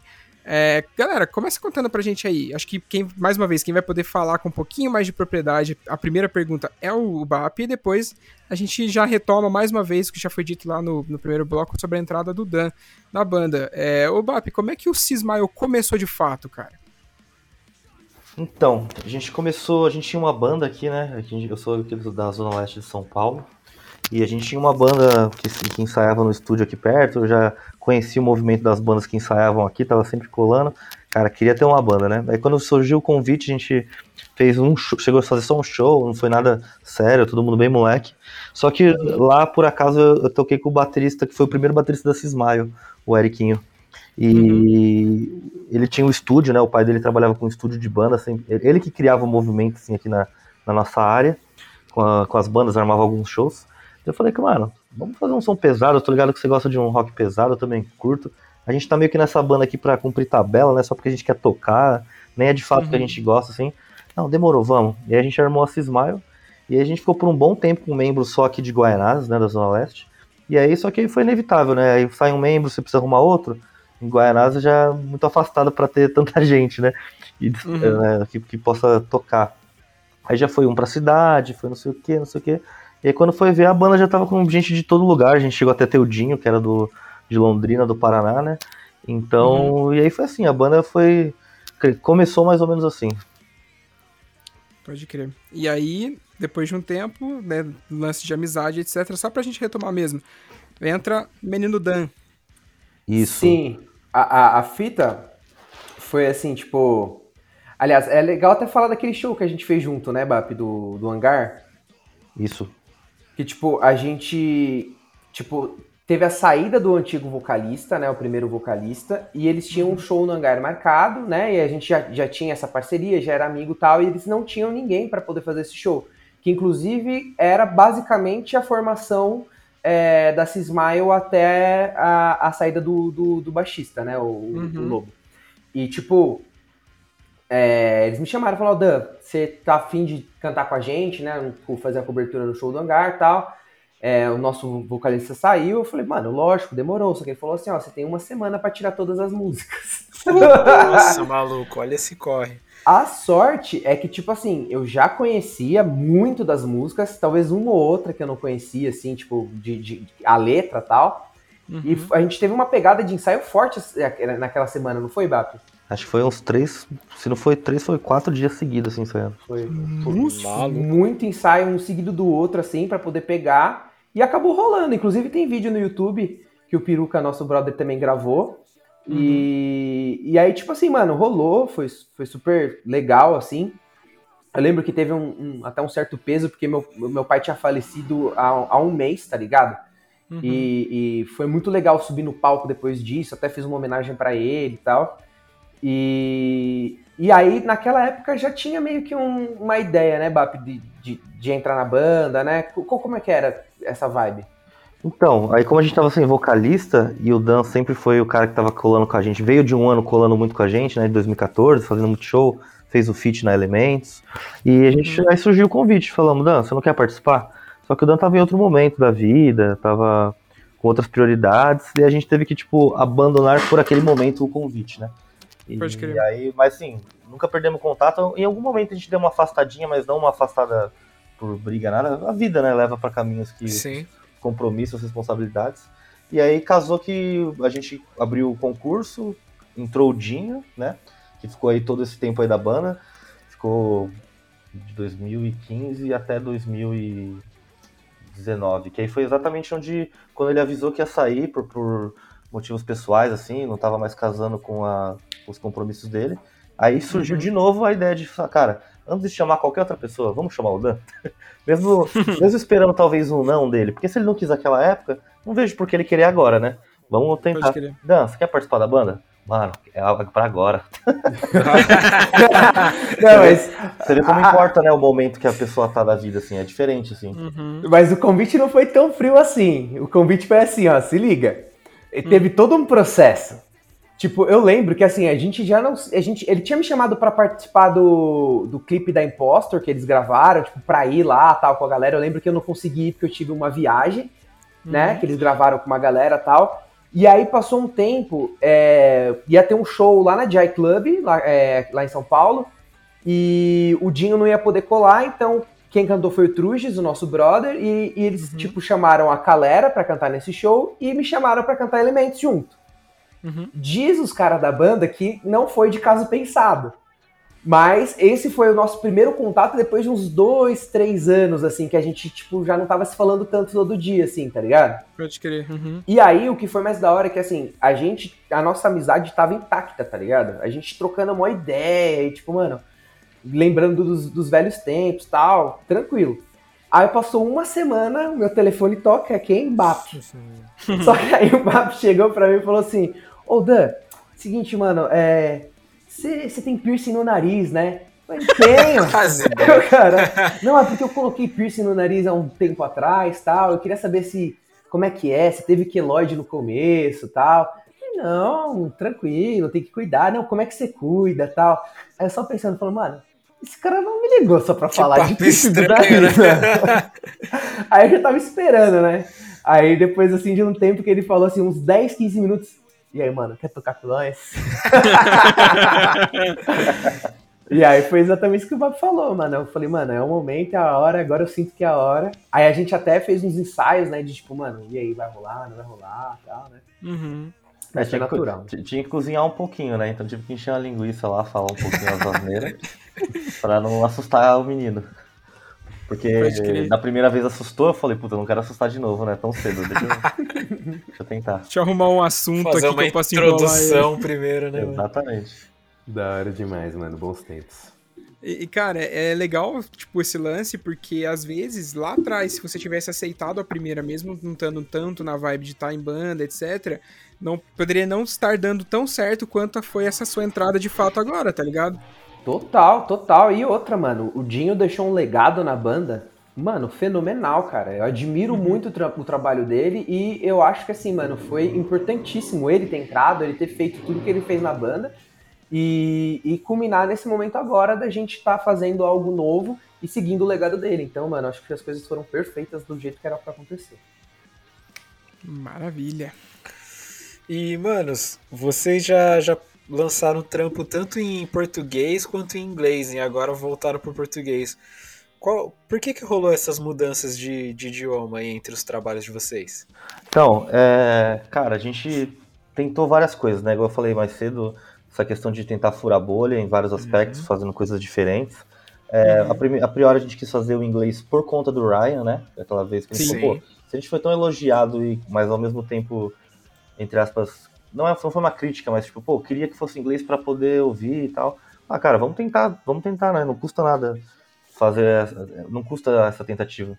E só que aí a, a gente sentiu um, um, mínimo afastamento assim da galera que que já curtia nosso som tal, que de uhum. fato colava nos shows, a gente via aquele termômetro ali que não tava casando muito. Na internet era muito legal, porque tinha de fato gente ouvindo, mas no show a galera não teve, não teve muita acepção, assim. Eu acho que bandas uhum. em inglês são bacanas pra caramba, mas na minha visão, né, não é, não é nem uma, uma crítica nem nada, mas acho que se a banda começa em inglês é melhor do que a gente que, tipo, era tanto tempo em português e do nada tentar um negócio em inglês, não sei. Pra gente não funcionou muito. Mas na internet foi bem legal, assim, tipo, os números foram bons, a gente teve playlist, muitos acessos. Mas aí também a gente falou assim, na hora que o Dan entrou, né, que o Dinho tinha saído, cara, o Dan vai entrar, é um vocalista novo. A gente tá com uma outra cabeça, uma nova mensagem.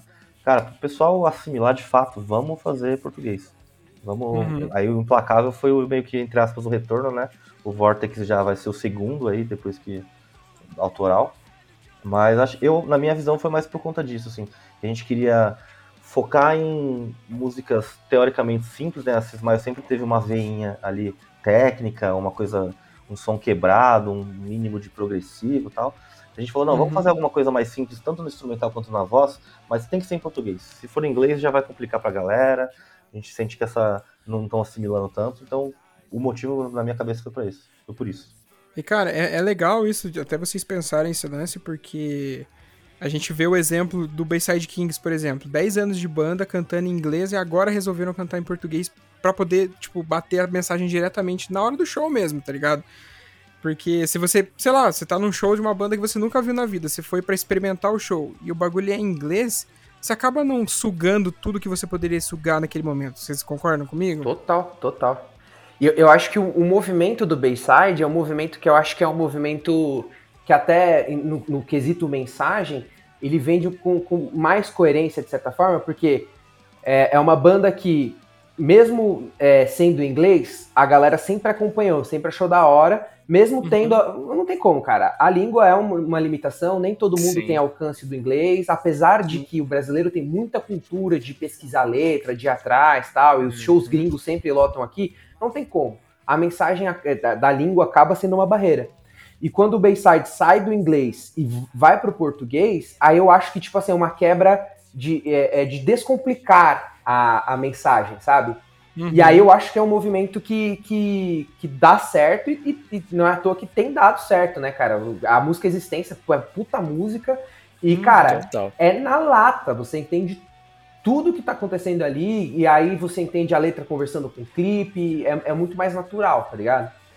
E, e não é que eu acho que o movimento de, de você vir do português e, e, e trazer para o inglês seja algo que também não dá certo ou que não, não é errado, enfim.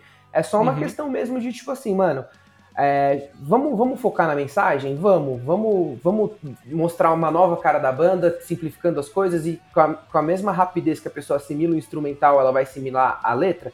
Vamos. E aí foi essa a opção, tá ligado? É, e é legal que tem várias bandas fazendo, fazendo essa transição hoje em dia, né? Tipo, tem o Questions também, que sempre cantou em inglês e aí lançou o disco em uhum. português. O Deb in também, que começou com o primeiro trampo em inglês e agora tá lançando já single em português. Então várias bandas estão aderindo a essa, essa transição do idioma e pelo que eu vi, tipo, todas estão tendo uma recepção muito boa, assim, tipo, tanto acho que a banda se sente mais à vontade até e o público também abraça cada vez mais a parada, né? Total. E uma coisa que tem me surpreendido muito também é a assimilação de bandas em inglês, tá ligado? Sim. Tipo, que nem você vê o Extio e a Odeon, tá ligado? São bandas que, tipo, começaram em inglês. E, e, assim, são bandas que cresceram bastante nesse, nesses últimos anos aí, nesse último ano, no caso. E, e em inglês, cara, e a galera curtindo, a galera entrando na vibe. Então, também tem esse outro lado também, né, cara? Tipo, Existem portas abertas pra toda a pegada, né? Exato. É, você pega tipo Far From Alaska, Eagle Kill Tyrant, os caras tão grandes pra caramba também e continuam cantando em inglês, né? Isso é legal pra caramba, saber que tem espaço pra tudo. Hum, é Tudo muito relativo. Sim. Exatamente.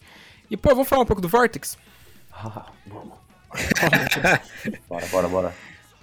Caras, vamos então, começa aí contando pra gente como é que tá sendo o processo de criação do álbum. Tá tudo pronto já? Vocês estão gravando aos pouquinhos? Como é que tá esse rolê aí?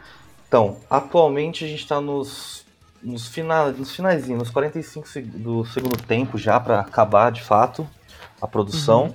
Ainda tem material pra ser produzido, né, como clipe, essa parte mais visual, mas de música assim a gente já tá com, com todas as composições feitas. É, gravada falta acho que uma ou duas, uma faixa eu acho, mas na, na questão assim, mas a gente vai lançar só mais pra frente, né? Então a gente deu mais atenção no que a gente ia lançar agora. Mas crer. tá tudo pronto, assim. Basicamente, não, de criação não vai vir mais nenhuma ideia, assim. A ideia já tá materializada. Massa. E como é que tá o coração de vocês? Mano, eu tô na, na empolgação extrema, cara. Tipo, mano, tem, tem dia que eu nem durmo. Principalmente por conta da- do, do lançamento da Movimentos, mas, tipo, pensando assim, do que vem, do que, do que está por vir, sabe? Tipo, Uhum. da- das músicas. Porque eu vou falar pra você, mano, são músicas que eu realmente acredito muito, tá ligado? De verdade. Que da hora. Pode crer. Que foda ver isso. E, cara, tipo, é, sem querer me achar muito, mas eu já ouvi a música que sai essa meia-noite agora, tá ligado? Eu já ouvi, e meus amigos, é tipo, tá certo que esse episódio vai ao ar na quinta-feira e essa a música já vai ter saído, então quem estiver ouvindo a gente já ouviu a música, tá entendendo o que eu tô dizendo aqui, tá ligado? Sim, E mano. quando eu ouvi a primeira vez, Senhor amado, eu preciso ver isso ao vivo. Absurdo. E falando, absurdo, exatamente. E já falando isso, vocês, tipo, tem alguma data aí que vocês estão ligados que vocês vão pra palco? Vocês não estão pensando nisso ainda? Como é que tá funcionando isso pra vocês nesse momento? Então, a gente tem algumas coisas em mente que a gente ainda não pode soltar ainda. Tem alguns, alguns convites, algumas coisas aí. Mas ainda. É assim, é mais perto do que vocês imaginam, inclusive. Meu Mas Olha ainda só. não pode. A gente ainda não pode soltar porque não é oficial. Mas temos aí coisas em mente aí futuras, né? Antes do lançamento, obviamente, de- do, do, do, do álbum Vortex, que vai ser um pouco mais pra frente quando as outras singles saírem, né? Pode crer, maneiro. Só as expectativas subindo por aqui, hein, mano. Nossa. Ansiedade lá em cima. É isso. E, e agora sobre a Movimentos, primeiro single aí que, que vai sair amanhã, né? No caso, a gente tá gravando na segunda-feira aqui. Qual o barulho que vocês esperam que esse single aí vai fazer no, pra galera aí, no, nos streams, no, no digital e tudo mais? Bom, a gente trabalhou bastante assim a parte do marketing, né? A gente tá fazendo um trabalho que a gente não tinha feito antes com rede social, tá sendo bem legal trabalhar com a galera. Então, assim, esperamos que seja entregue, né? Mas eu acho que a, espero que mais que isso a música por si só chame atenção. É, igual o Dan falou, são músicas que a gente acredita bastante, tem um tem uma sinceridade, um sentimento ali muito especial nessas músicas. Então, a gente espera que as pessoas sejam tocadas dessa mesma forma. E se for, a gente acredita que o boca a boca também vai ajudar bastante, né? Não só, mas também ser impulsionado por todo esse trabalho que a gente está fazendo, né? Porque hoje em dia é muita coisa na internet, morre muito rápido, né? Tudo é muito, muito efêmero. E mas é isso, assim. Eu acho que se, a galera, se, se- se tocar a galera da forma que a gente é, tá tá sendo tocado pela música e cair no gosto, acho que pode dar bom, assim. Maravilha. Cara, você você falou de. Só, só rapidinho, Luiz. Você falou do lance do, do marketing e tal. Mano, eu achei genial aquele teaser do elevador, cara. Muito Eu foda achei mesmo. Genial. Principalmente porque no, no visorzinho tem o SS. É, a ideia era essa. Caralho, Muito mano, eu foda. achei genial, mano. E tipo, eu não, eu não pesquei o lance do SS no visorzinho de primeira, tá ligado? Acho que na segunda vez que eu fui ver, comecei a olhar assim pela telinha e falei, ah, olha ali o bagulho ali, tá ligado? Mano, esse bagulho é mó brisa, porque, tipo assim, eu me mudei há pouco tempo pra cá, né? Inclusive, eu tô morando na Praia Grande. Eu morava em São Paulo, né? E agora eu moro no litoral de São Paulo, que é mais ou menos uma hora e meia de São Paulo. E, mano, eu juro pra você, assim que eu entrei no elevador, eu vi o subsolo SS, eu falei, ah, não, mano, a gente tem que usar isso pra alguma coisa. Aí a gente ti- tinha pensado que a gente fez um churrasco aqui em casa, não, vamos fazer, tipo, um Rios normal, assim, nem, nem, nem tava na época de lançamento da, da Movimento, vamos fazer, acabou não rolando. Eu falei, mano, vamos fazer essa porra aí na campanha de lançamento, fazer um esquema do elevador tal, vamos fazer, vamos, tá ligado? Uhum. Então, mano, a gente brisou muito, assim, dentro dessa campanha, assim, de, mano, de tentar umas coisas novas, brincar com o humor, o post do Oliver Sykes, tá ligado? Tipo, não sei se vocês viram. Uhum. Então, assim, a gente ousou bastante no sentido de trazer as pessoas pra perto, tá ligado? Porque é, até tava conversando com o Dé da, do Odeon esses dias que, tipo, mano, hoje em dia as pessoas sérias, elas não estão na internet, tá ligado? Ele falou isso pra Uhum. mim, falou, mano, as pessoas que são sérias, elas não estão na internet, tá ligado? A gente tem que brincar um pouco, eh, tornar o conteúdo um pouco mais leve, as pessoas estão na internet querendo entretenimento, tá ligado? Então, Sim. vamos brincar um pouquinho, porque com certeza eu acho que chega muito mais uma, uma- um Rios, tipo, brincalhão, ou dessa forma, do que se falar, e aí galera, no dia 23, vamos lançar tal música. Tá ligado? Não sei nem se isso um dia deu certo em algum momento, tá ligado? Mas, tipo, Uhum. cara, quando você faz de uma forma leve, de uma forma tranquila, é, eu acho que as coisas fluem mais, tá ligado? E, tipo, e foi o que aconteceu, tá, sabe? A gente teve um pré-save bem legal, tipo, mais de 500 pessoas fizeram pré-save, por uma campanha orgânica e por uma banda que, tipo, nunca teve o costume de fazer pré-save, né? Porque, Uhum. basicamente, a gente até fez o pré-save do, do, do Implacável, mas foi de uma forma muito, assim, embrionária, a gente nem conhecia muito esse lance. Porra, Uhum. a gente tá bem satisfeito, tá ligado? Pô, que Pô, foda, maravilha. mano. Que sensacional. Maneiro demais. E, velho, vamos, tipo, fazer um bagulho agora de principais semelhanças e diferenças entre o que, que vocês pensam, o que vocês pescam, assim, falando, tipo, de, de- do trampo que tá o Dan já, que é o Implacável, né, o EPzinho de três três sons, né, se eu não tô enganado, Isso mesmo. três sons do ano passado. Quais que são as principais semelhanças e diferenças que vocês conseguem enxergar entre o Implacável e agora o Vortex? Ó, eu acho que. Não sei se pra todo mundo fica claro isso, mas a gente sente bastante uma maturidade assim a cada trabalho. né? A gente Uhum. consegue trazer algo mais sólido, mais, mais direto, assim, digamos. E eu acho que esse é um, um dos principais pontos que a gente. é, Assim, o Implacável a gente ama ele. Então, Se a Uhum. gente, o dia que a gente puder fazer show, esperem as três músicas assim ao vivo, assim, porque a gente gosta muito. A gente fez ele para ser músicas de show. A gente achou que a pandemia acabasse- acabaria mais cedo, mais rápido, a gente teria essa oportunidade de tocar ele e a gente não teve ainda, né? Então, eles são músicas para shows. Ah, mas ainda, ainda tem um teor mais pesado, tem uma coisinha cismaio assim de peso. Ah, mas acho que a diferença principal agora que vem no Vortex na- e principalmente a Movimentos vai a Movimentos vai ditar o estilo do, do, do álbum, assim. Esperem tudo um pouco dela. Esperem uma música bem melódica, uma música muito pesada, umas músicas Uhum. mais meio termos, como até ela é mesmo. E mas eu acho que essa parte da maturidade, assim, trazer coisas mais simples, é, algo que seja entendível, que quem gosta de rock, mas não é tão do rock pesado, possa falar, pô, gostei desse refrão, gostei disso, não me incomoda. A gente tentou trabalhar isso na mixagem, não ser uma Uhum. mix, sabe aquela mix que o nosso estilo tem muito pedal duplo, né? Então, aquele pedal duplo tá, tá, tá, tá cansativo, assim, que puta, cansa a cabeça. Então, a gente tentou Uhum. olhar para esses detalhes. Como uma pessoa que gosta de rock, ou às vezes nem gosta, poderia gostar do nosso som, pra gente trazer ela pro estilo, assim. Então, assim, claro, a gente não mudou o estilo, né? Ainda é uma banda de hard- hardcore, metalcore. A gente tá com- pisando bastante no hardcore, mas a gente de fato é uma banda de metalcore. Então, eu acho que é mais isso, assim, a, a simplicidade nas ideias, ser mais direcionadas e mais com mais mira onde a gente quer chegar. Massa pra caralho. Eu colocaria ainda esse lance do, do que, tipo assim, eu vejo o Implacável como um álbum pra show, mano, mas o Vortex, um álbum, um álbum não, um EP, né? O Vortex, mano, eu acho que é aquele, aquele show que, tipo assim, todo mundo vai pular e vai cantar junto, tá ligado? Que A gente- foda, a- ma- que foda. a- sei lá, acho que 80% das músicas, 90% das músicas tem gangstream, por exemplo. Nossa, Uhum. pra galera cantar junto, literalmente.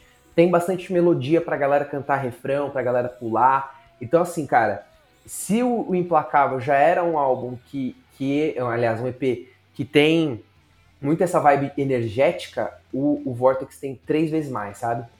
Cacete. E, mano, é real, assim. Pelo menos é o que eu sinto, né? Não estou vendendo meu peixe aqui, né? Mas, tipo, é o que eu penso.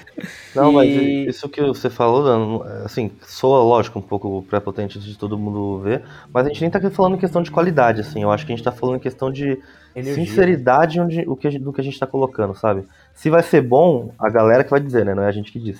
Mas Exato.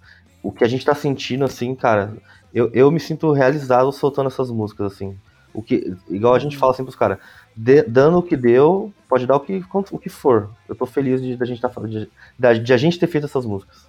Um trampo desse tá na rua, né, cara? Total. E, e eu acho também uma coisa que, que tem uma- um certo diferencial é que o- eu acho o EP Implacável um EP bem agressivo, tá ligado? Não Uhum. só na, na letra, a- assim, a, todas as letras da Cismaio sempre tem um fundo PMA, a gente sempre tem essa pegada mais motivacional mesmo, pra cima, tá ligado? Mas o Implacável é, é de uma forma agressiva, tá ligado? E eu vejo o Vortex um álbum que, apesar de que tem uma música ali que também é agressivona, é, eu acho que a gente tá numa pegada um pouco mais, tipo, mais tranquila e serena no discurso, tá ligado? Mas ao mesmo tempo, mano, tem, tem peso e tem energia ali rodando, sabe? Pode crer, foda. E, tipo assim, eu vi que vocês repetiram várias vezes a palavra maturidade, tá ligado? É, vocês acham que a, a principal diferença entre o primeiro trampo da Cismile e agora o Vortex é a maturidade do som? Você diz o primeiro lá atrás, no começo da banda? Isso, lá atrásão, lá atrásão. Cara, com certeza, com certeza. Eu sou um cara que sempre gostei de. O que eu não acompanho futebol, assim, por exemplo, eu gosto do esporte tudo, mas eu não consigo acompanhar, acho muita informação. Eu consigo, eu consigo acompanhar as bandas, sabe? Tipo, a cena tanto daqui quanto lá de fora. Aqui eu comecei mais ainda depois que a gente começou a tocar mais, mas sempre acompanhei as bandas, gosto de tentar entender a tendência, o que, que vai vir, componho muito. Então acho que a ideia sempre foi essa, sempre crescer, deixar mais sério, mais maduro, mais, mais entendível, tentar atingir mais pessoas, sabe? Então, com certeza, assim, não dá pra falar, eu não consigo explicar o salto que é assim. Claro que eu, eu gosto de todos os nossos trabalhos, mas eu acho que cada trabalho é pra sua época. E, e claro, alguma hora eles, eles vão ficar datados, né? Porque, tipo, de tal época, mas não sei, talvez esse talvez esse álbum, né, o Vortex, ele possa ser mais atemporal assim, independente de onde você ouvir. Se você voltasse no passado e ouvisse ele, ele soaria bem. Se você lá na frente a gente ouvir ele, ele vai soar bem também, sabe? Então, a ideia principal era essa, ele poder funcionar em vários momentos. Mano, uma conexão que eu acho foda, é, até de você ter falado a respeito sobre os primeiros trabalhos e agora, é que no álbum Vortex, e falando sobre maturidade mesmo, a gente tem uma música que a gente regravou, que é lá do álbum, isso. do álbum Sobrevivência, música No Jogo Pra Perder, e Uhum. a gente regravou. E, cara, quem ouvir essa música vai perceber o teor de maturidade em vários aspectos seja na própria é, música em si, né, no, no sentido instrumental, né, a mix e a master, obviamente, muito mais madura, e a gente até adaptou a letra dessa música. É, a gente é, começou a enxergar e ler a letra é, de antes e a gente meio que reconstruiu ela para ela fazer mais sentido pra gente hoje, tá ligado? Então, é, é uma brincadeira mesmo que a gente pensou assim de tipo, primeiro assim, é um presente pra quem é fã da, da Cismael desde aquela época e, e pega muito essa- esse lance de tipo, mano, mostrar que o som que, que tava daquela época, que era daquela época, ele pode soar bem nos dias de hoje, só que de uma forma mais madura, tá ligado? Pode crer. Massa pra caralho. Então, pra você que tá ouvindo aí esse episódio, é, vai lá, dá stream pros caras que a música tá maravilhosa e vocês vão se movimentar muito ouvindo, eu tenho certeza disso.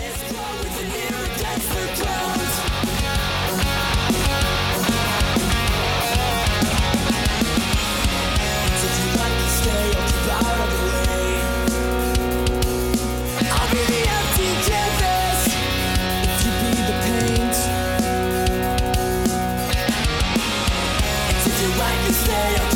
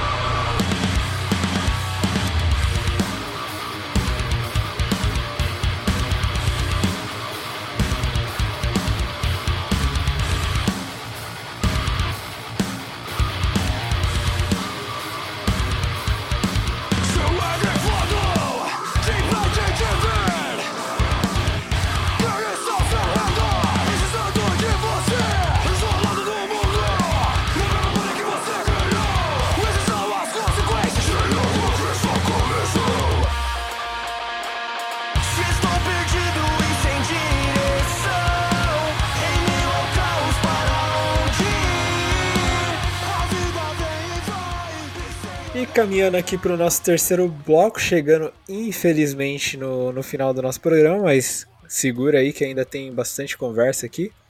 A gente vai fazer aquela perguntinha que todo mundo que passa por aqui responde ela, que é a gente quer saber de vocês o que, que vocês acham do, do underground brasileiro atualmente. Quer começar, Bap? Pode começar. Vamos lá. Cara, é, eu acho que a gente já pincelou bastante sobre isso, né? É, aqui, né? Falando sobre, tipo, que eu realmente sinto que a gente tá numa, num momento de reciclagem, né? Uhum. E eu acho que isso também não é uma, ótica- uma ótica só minha, assim. Eu vejo o Mi falando muito sobre isso, a gente vê as coisas acontecendo, né? Outras bandas, bandas ressurgindo, é, artistas que estavam em outra pegada voltando pro rock. É, como eu falei também, iniciativas como a de vocês ajudam a movimentar muito mais a cena, a esquentar muitas coisas.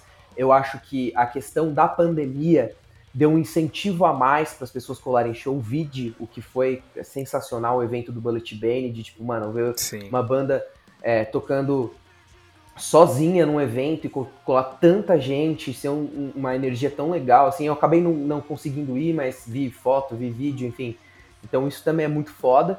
Então eu acho que assim, a cena, ela só tem a crescer, assim, eu acho que a gente tá numa fase realmente de reciclagem, não tava muito bom há um tempo atrás, mas eu acho que a gente tá crescendo.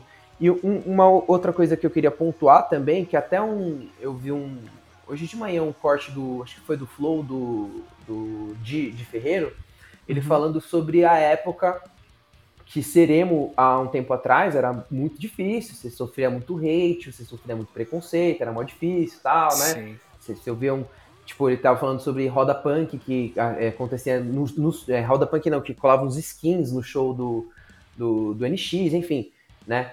E, e que às vezes acabavam batendo em, em fãs é, do NX, enfim, né? Não quero Sim. entrar nessa esfera, mas é, que como eu, eu tava até reparando de que como hoje a cena ela abarca muito a diversidade, assim, tá ligado? Eu vejo tipo a gente abrindo as portas muito para sons de outros estilos, tipo a galera é, que ouve metalcore tá ouvindo um hardcore melódico e, e assim se respeitando mais, sabe? Uma galera do hardcore, tipo respeitando a galera do post-hardcore. Então eu acho que assim, mano, é- é- talvez por ter diminuído a cena, sobrou quem realmente gosta e quem realmente gosta de som, assim. Então se integrou mais. Mais ou menos é, o- é o que eu penso hoje. Não sei se é minha bolha, tá ligado? Não tem mais aquele lance de carteirada, né? Do tipo, pô, se você gosta disso, você não pode curtir aquilo. Se, se- sabe, de ficar separando o povo, sendo que, mano, você pode escutar o que você quiser. e, Tipo, você pode escutar metal, pop, funk, e não tem nada a ver, tá ligado? Dá nada.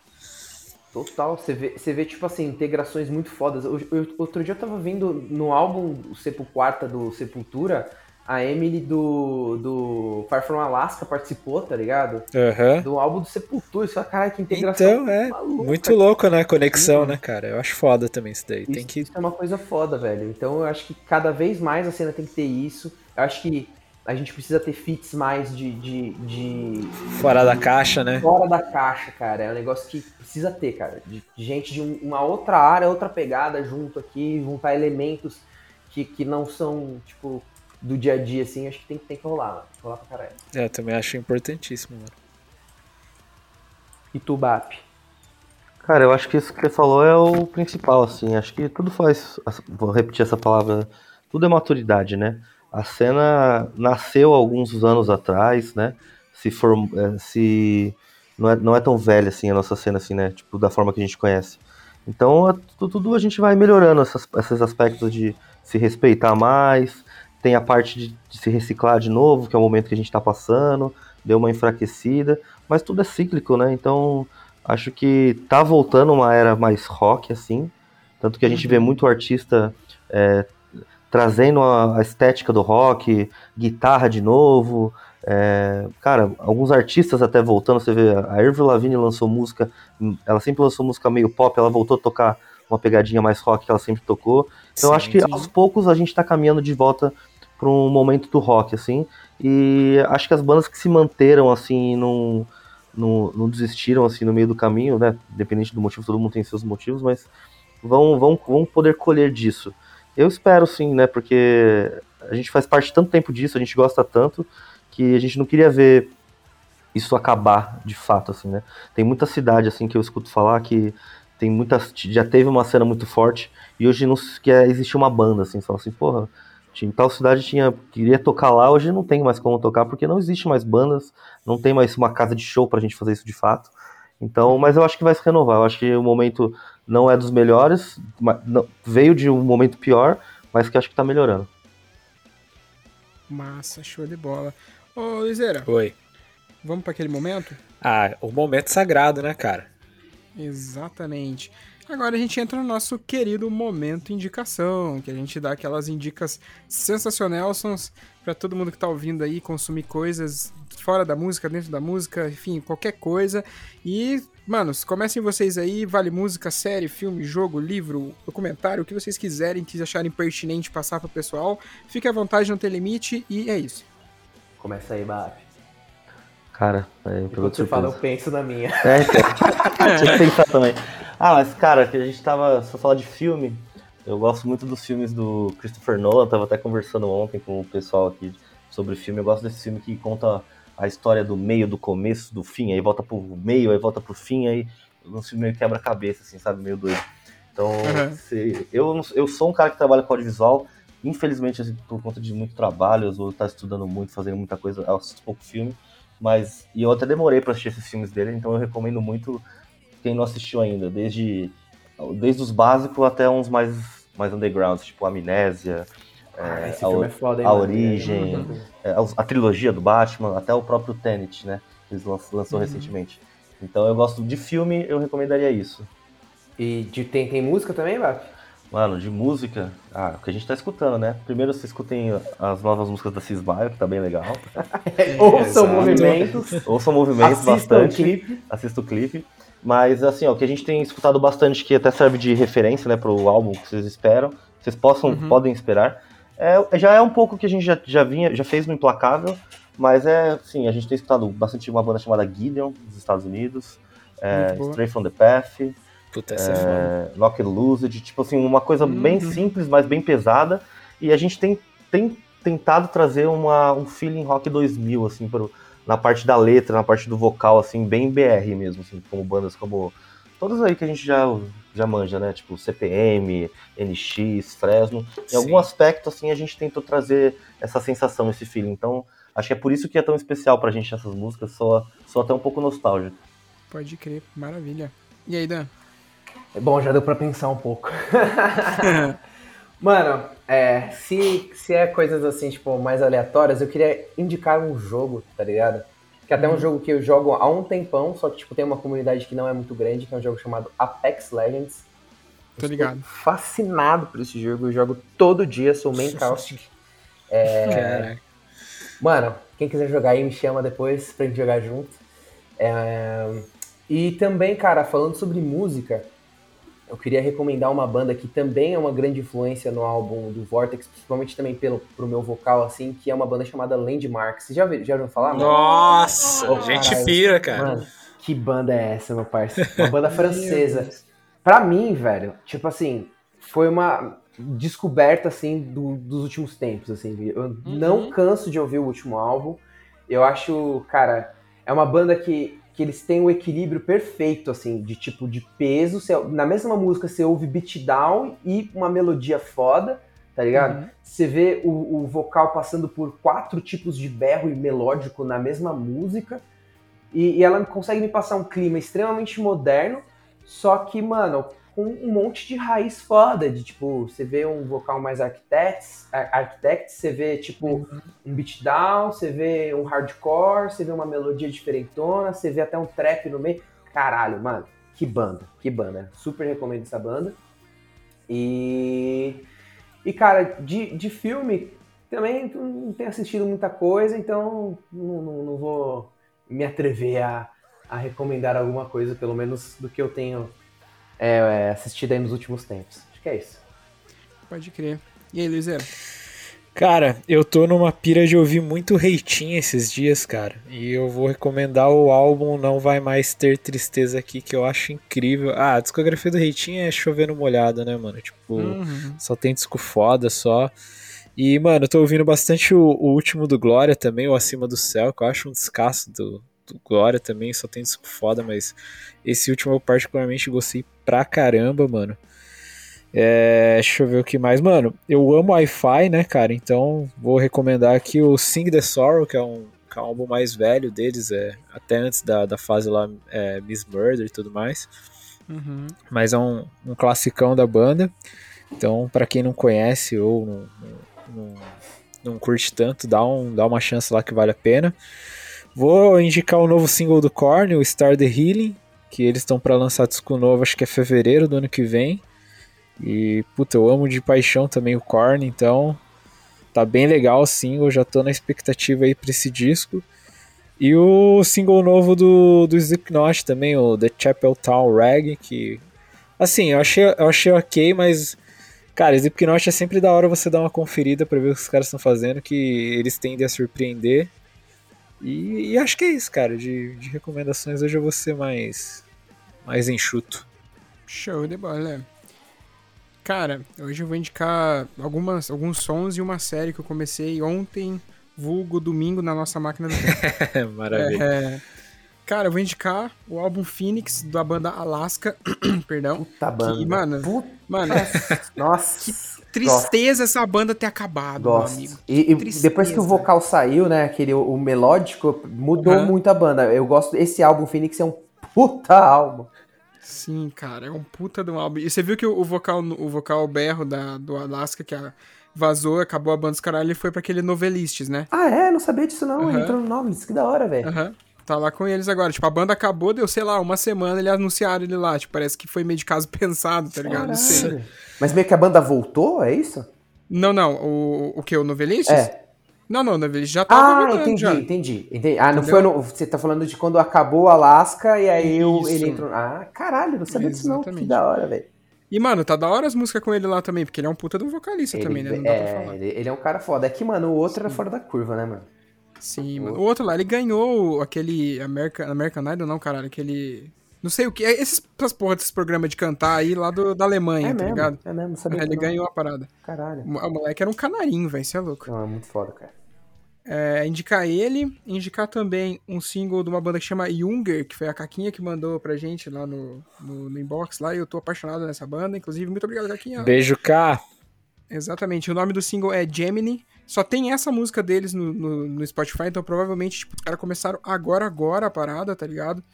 E, sei lá, escutem lá.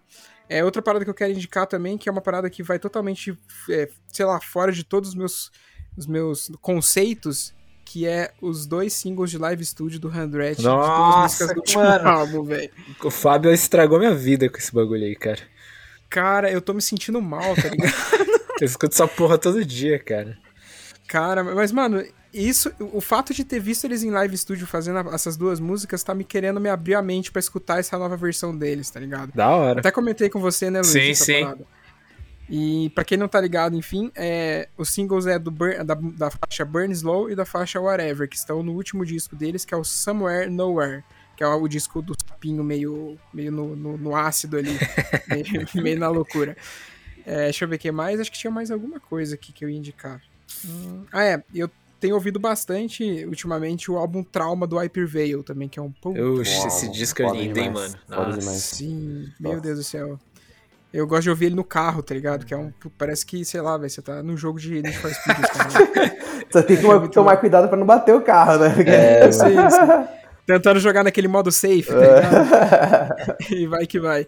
Mas acho que de som era isso, mas, cara, a série que eu comentei é aquela série do, do Chuck lá, do bonequinho mardito lá, que tá, que tá passando na, na Star Plus, cara. Eu comecei ontem e, mano, é tão tosquinha a série que ela é da hora, tá ligado? Caraca, velho. Sério? Cara, sério, mano, é mó da hora, porque, tipo, ela faz alusão aos os filmes passados, tá ligado? Tipo, mostrando o fato do porquê que o Chuck é o Chuck, etc. Do cara que. Do, do assaltante lá, do bandido que morreu e entrou no corpo dele. Os caras todos já conhecem a história, tá ligado? Aí faz alusão e faz, vai um pouco mais atrás, até na infância desse cara, tá ligado? E, tipo, eu achei muito massa a produção mesmo. Eu só achei meio bosta o CGI do bagulho, tá ligado? Aí é E, osso, né? tipo, mano? o, o Chuck tá muito caricato, tá ligado? que ele começa a falar, começa a andar, tá ligado? Mas eu tô gostando do enredo, tá? É bem maneirinho, sim. E, cara, eu acho que é isso por hoje. Acho que, acho que é isso que tem pra compartilhar com vocês aí. Foda. Bom, e infelizmente chegamos aqui ao final do nosso episódio, mas voltamos na terça-feira, então não fique completamente triste. Mas, meu, eu queria agradecer aqui, né, os nossos convidados, o Dan e o Henrique. Meu, mais uma vez, muito obrigado por disponibilizar o tempo de vocês, por virem aqui trocar essa ideia foda aqui com a gente. A gente curtiu pra caramba. A gente tá feliz aí de vocês estarem passando pelo Podcore. Então, mano, obrigado de coração vocês dois, cara. Obrigado mesmo aí. Fica o espaço para vocês agradecerem aí. Também quiserem dar algum recado aí pro pessoal, fiquem à vontade. Tá, primeiro Pô, aí, cara. Fala aí, Eu- fala aí, fala aí, enfim. Eu queria agradecer vocês pela oportunidade. Igual o Dan falou, é muito legal vocês fazerem isso para fomentar a cena, né? Que não está nos seus melhores dias, mas acreditamos que voltará pra, para os dias de glória. E é muito importante, né? Não é, o trabalho não é feito só por bandas, né? É, tudo é um, um esquema, um organismo que funciona. Tanto as mídias, quanto as bandas, quanto o, o próprio público, a- o backstage, as pessoas que trabalham. Então, é muito importante ter vocês assim nesse momento. Acho que queria agradecer primeiro isso. É, todo mundo que sempre acompanhou a banda, né? Tem ajudado a gente em todos os momentos, é, acompanhado todos os nossos lançamentos, que é bem árduo fazer. Mas a gente faz porque gosta, então não, não vai ser diferente dessa vez. Então, quem escutar movimentos aí, escutem bastante, compartilhem, mostrem para todo mundo que puderem. E também a nossa equipe, né? Que sempre ajuda a gente aí, seja tirando foto, no backstage, o Jonathan, o Trujillo, o Felipe. E, os- e Salve, até a- chupeta. Chupeta. E até, o- e até os caras É o nossos aí apelido que tão- interno. Estão dando uma força no marketing aí, o pessoal aí tem dado uma força Pedro, ab- absurda, assim. Então, queria agradecer todo mundo aí mesmo e escutem movimentos. Pra cima. Queria agradecer também, galera, todo mundo aí que tá ouvindo, a galera do Podcore, pessoal do Downstage. O trampo de vocês é sensacional. Como eu falei, sou um grande fã e tô muito feliz de estar participando aqui. E também queria falar, de deixar um, um easter egg aí para quem ouviu até o final e dizer que o próximo lançamento é uma música muito foda da Cismael. E eu tenho certeza que vocês vão curtir a música mais pesada da Cismael, então vocês vão gostar pra caralho. Não, não tem nem, não tem nem vocal melódico, você tem uma Fala, nome, fala o nome dela. A música se chama Capoeira, meu parça. Nossa, Acho que já pode imaginar só. o que que vai aparecer nesse rolê, entendeu? Então é isso. Quem ouviu até o final sabe o que que vai vir porrada. Caraca. Maravilha. Pô, brigadão pelas palavras aí, gente. A gente fica muito feliz mesmo. E eh, queria agradecer o Fábio também, né, meu parceiro aqui de, de entrevistas, de gravações e tudo mais. Cara, eu que agradeço imensamente por mais uma oportunidade de passar algumas, uma horinha aqui, quase duas horinhas, trocando um papo sensacional, cara. Porra, minha semana aí já valeu. Vai, sei lá, tamo junto pra caralho, é nóis. Puta que pariu. E obrigado, como diria o Cantinfras, obrigado você que tá aí escutando também, né, cara? Nossa, Obrigado você, obrigado você, tá, ô palhaço? nossa audiência e nossos queridos amigos também que estão sempre com a gente aí, é, comentando, com- enfim, nas lives, no grupo do, do Telegram. Mesmo quem escuta e não comenta nada, enfim, obrigado por todo o apoio aí, por estar sempre com a gente aí. É, vocês são importantíssimos, vocês sabem. Isso é por vocês e pra vocês. Então, valeu mais uma vez, galera. E onde essa galera pode escutar a gente, Fábio? Ó, meu querido, eles podem escutar a gente no Spotify, no Deezer, no Anchor, no Castbox, no, na Radio Public, no Breaker, no Google Podcasts. Também pode escutar a gente no agregador de podcast favorito do Vinícius, que é o Podcast Addict. E eu acho que eu esqueci alguém? Não, acho que tá, foi tudo, cara. Acho que não. E também, pra quem tá escutando a gente na quinta-feira, de quinta-feira até o próximo domingo, dia 28, tem live fecha quinzena no próximo domingo, dia 28, rapaziada. A partir das 8, muito provavelmente estaremos lá no nosso canal pra escutar. E muito provavelmente escutaremos movimentos, porque sai essa semana. Exatamente. Uhul. Vocês poderão acompanhar com a gente esse clipaço pra, se você ainda não viu, conhecer lá. E se você já viu, Rever de novo, uma vez. exatamente. Exatamente.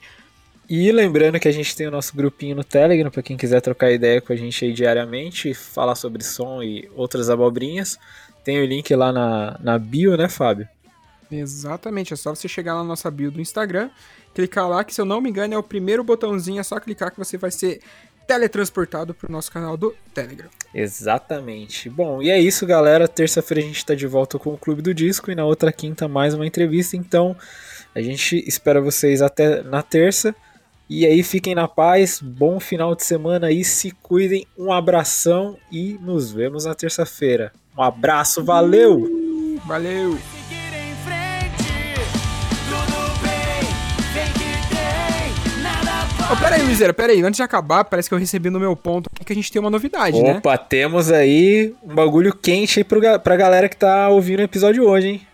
Exatamente. Então, pra você que tá ouvindo esse episódio entre quinta-feira, dia 25 e quarta-feira, dia 1 de dezembro, se você tiver com vontade daquele mesh, aquela camiseta, aquela bermuda maneira lá do Cismaio, lá da lojinha deles, cola pra lá que a gente conseguiu um cupom de desconto, que esses caras são lindos, maravilhosos, deram um cupom pra gente, então faz a sua compra, na hora de fechar a parada, coloca lá no, na- no espacinho de, de cupom SS Podcore, que você vai ganhar um descontinho maneiro pra fazer a sua compra e ficar mais bonito do que você provavelmente já é. Demorou? Não vacila que o merch ó, tá finíssimo, cara. Vale muito a pena. Exatamente. E agora sim, tchau, tchau. Até mais. Valeu!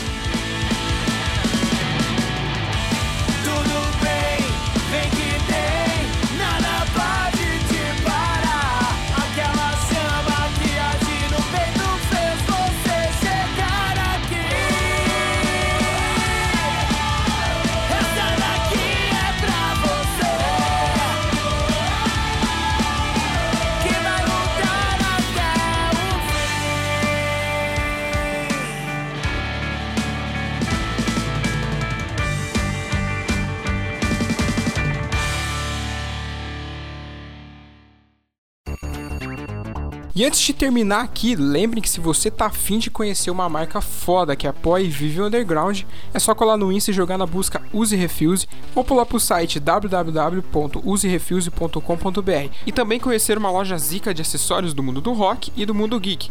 Cola lá no arroba Armazém do Rock que é sucesso demais. Perde tempo não, falou! O, Vi- o Vini que vai, indicar, vai editar, não? Ou você Isso, É o Vini. Beijo, Vini, sou seu fã. Ah, ganhou o dia, Ganhou o meninão! dia.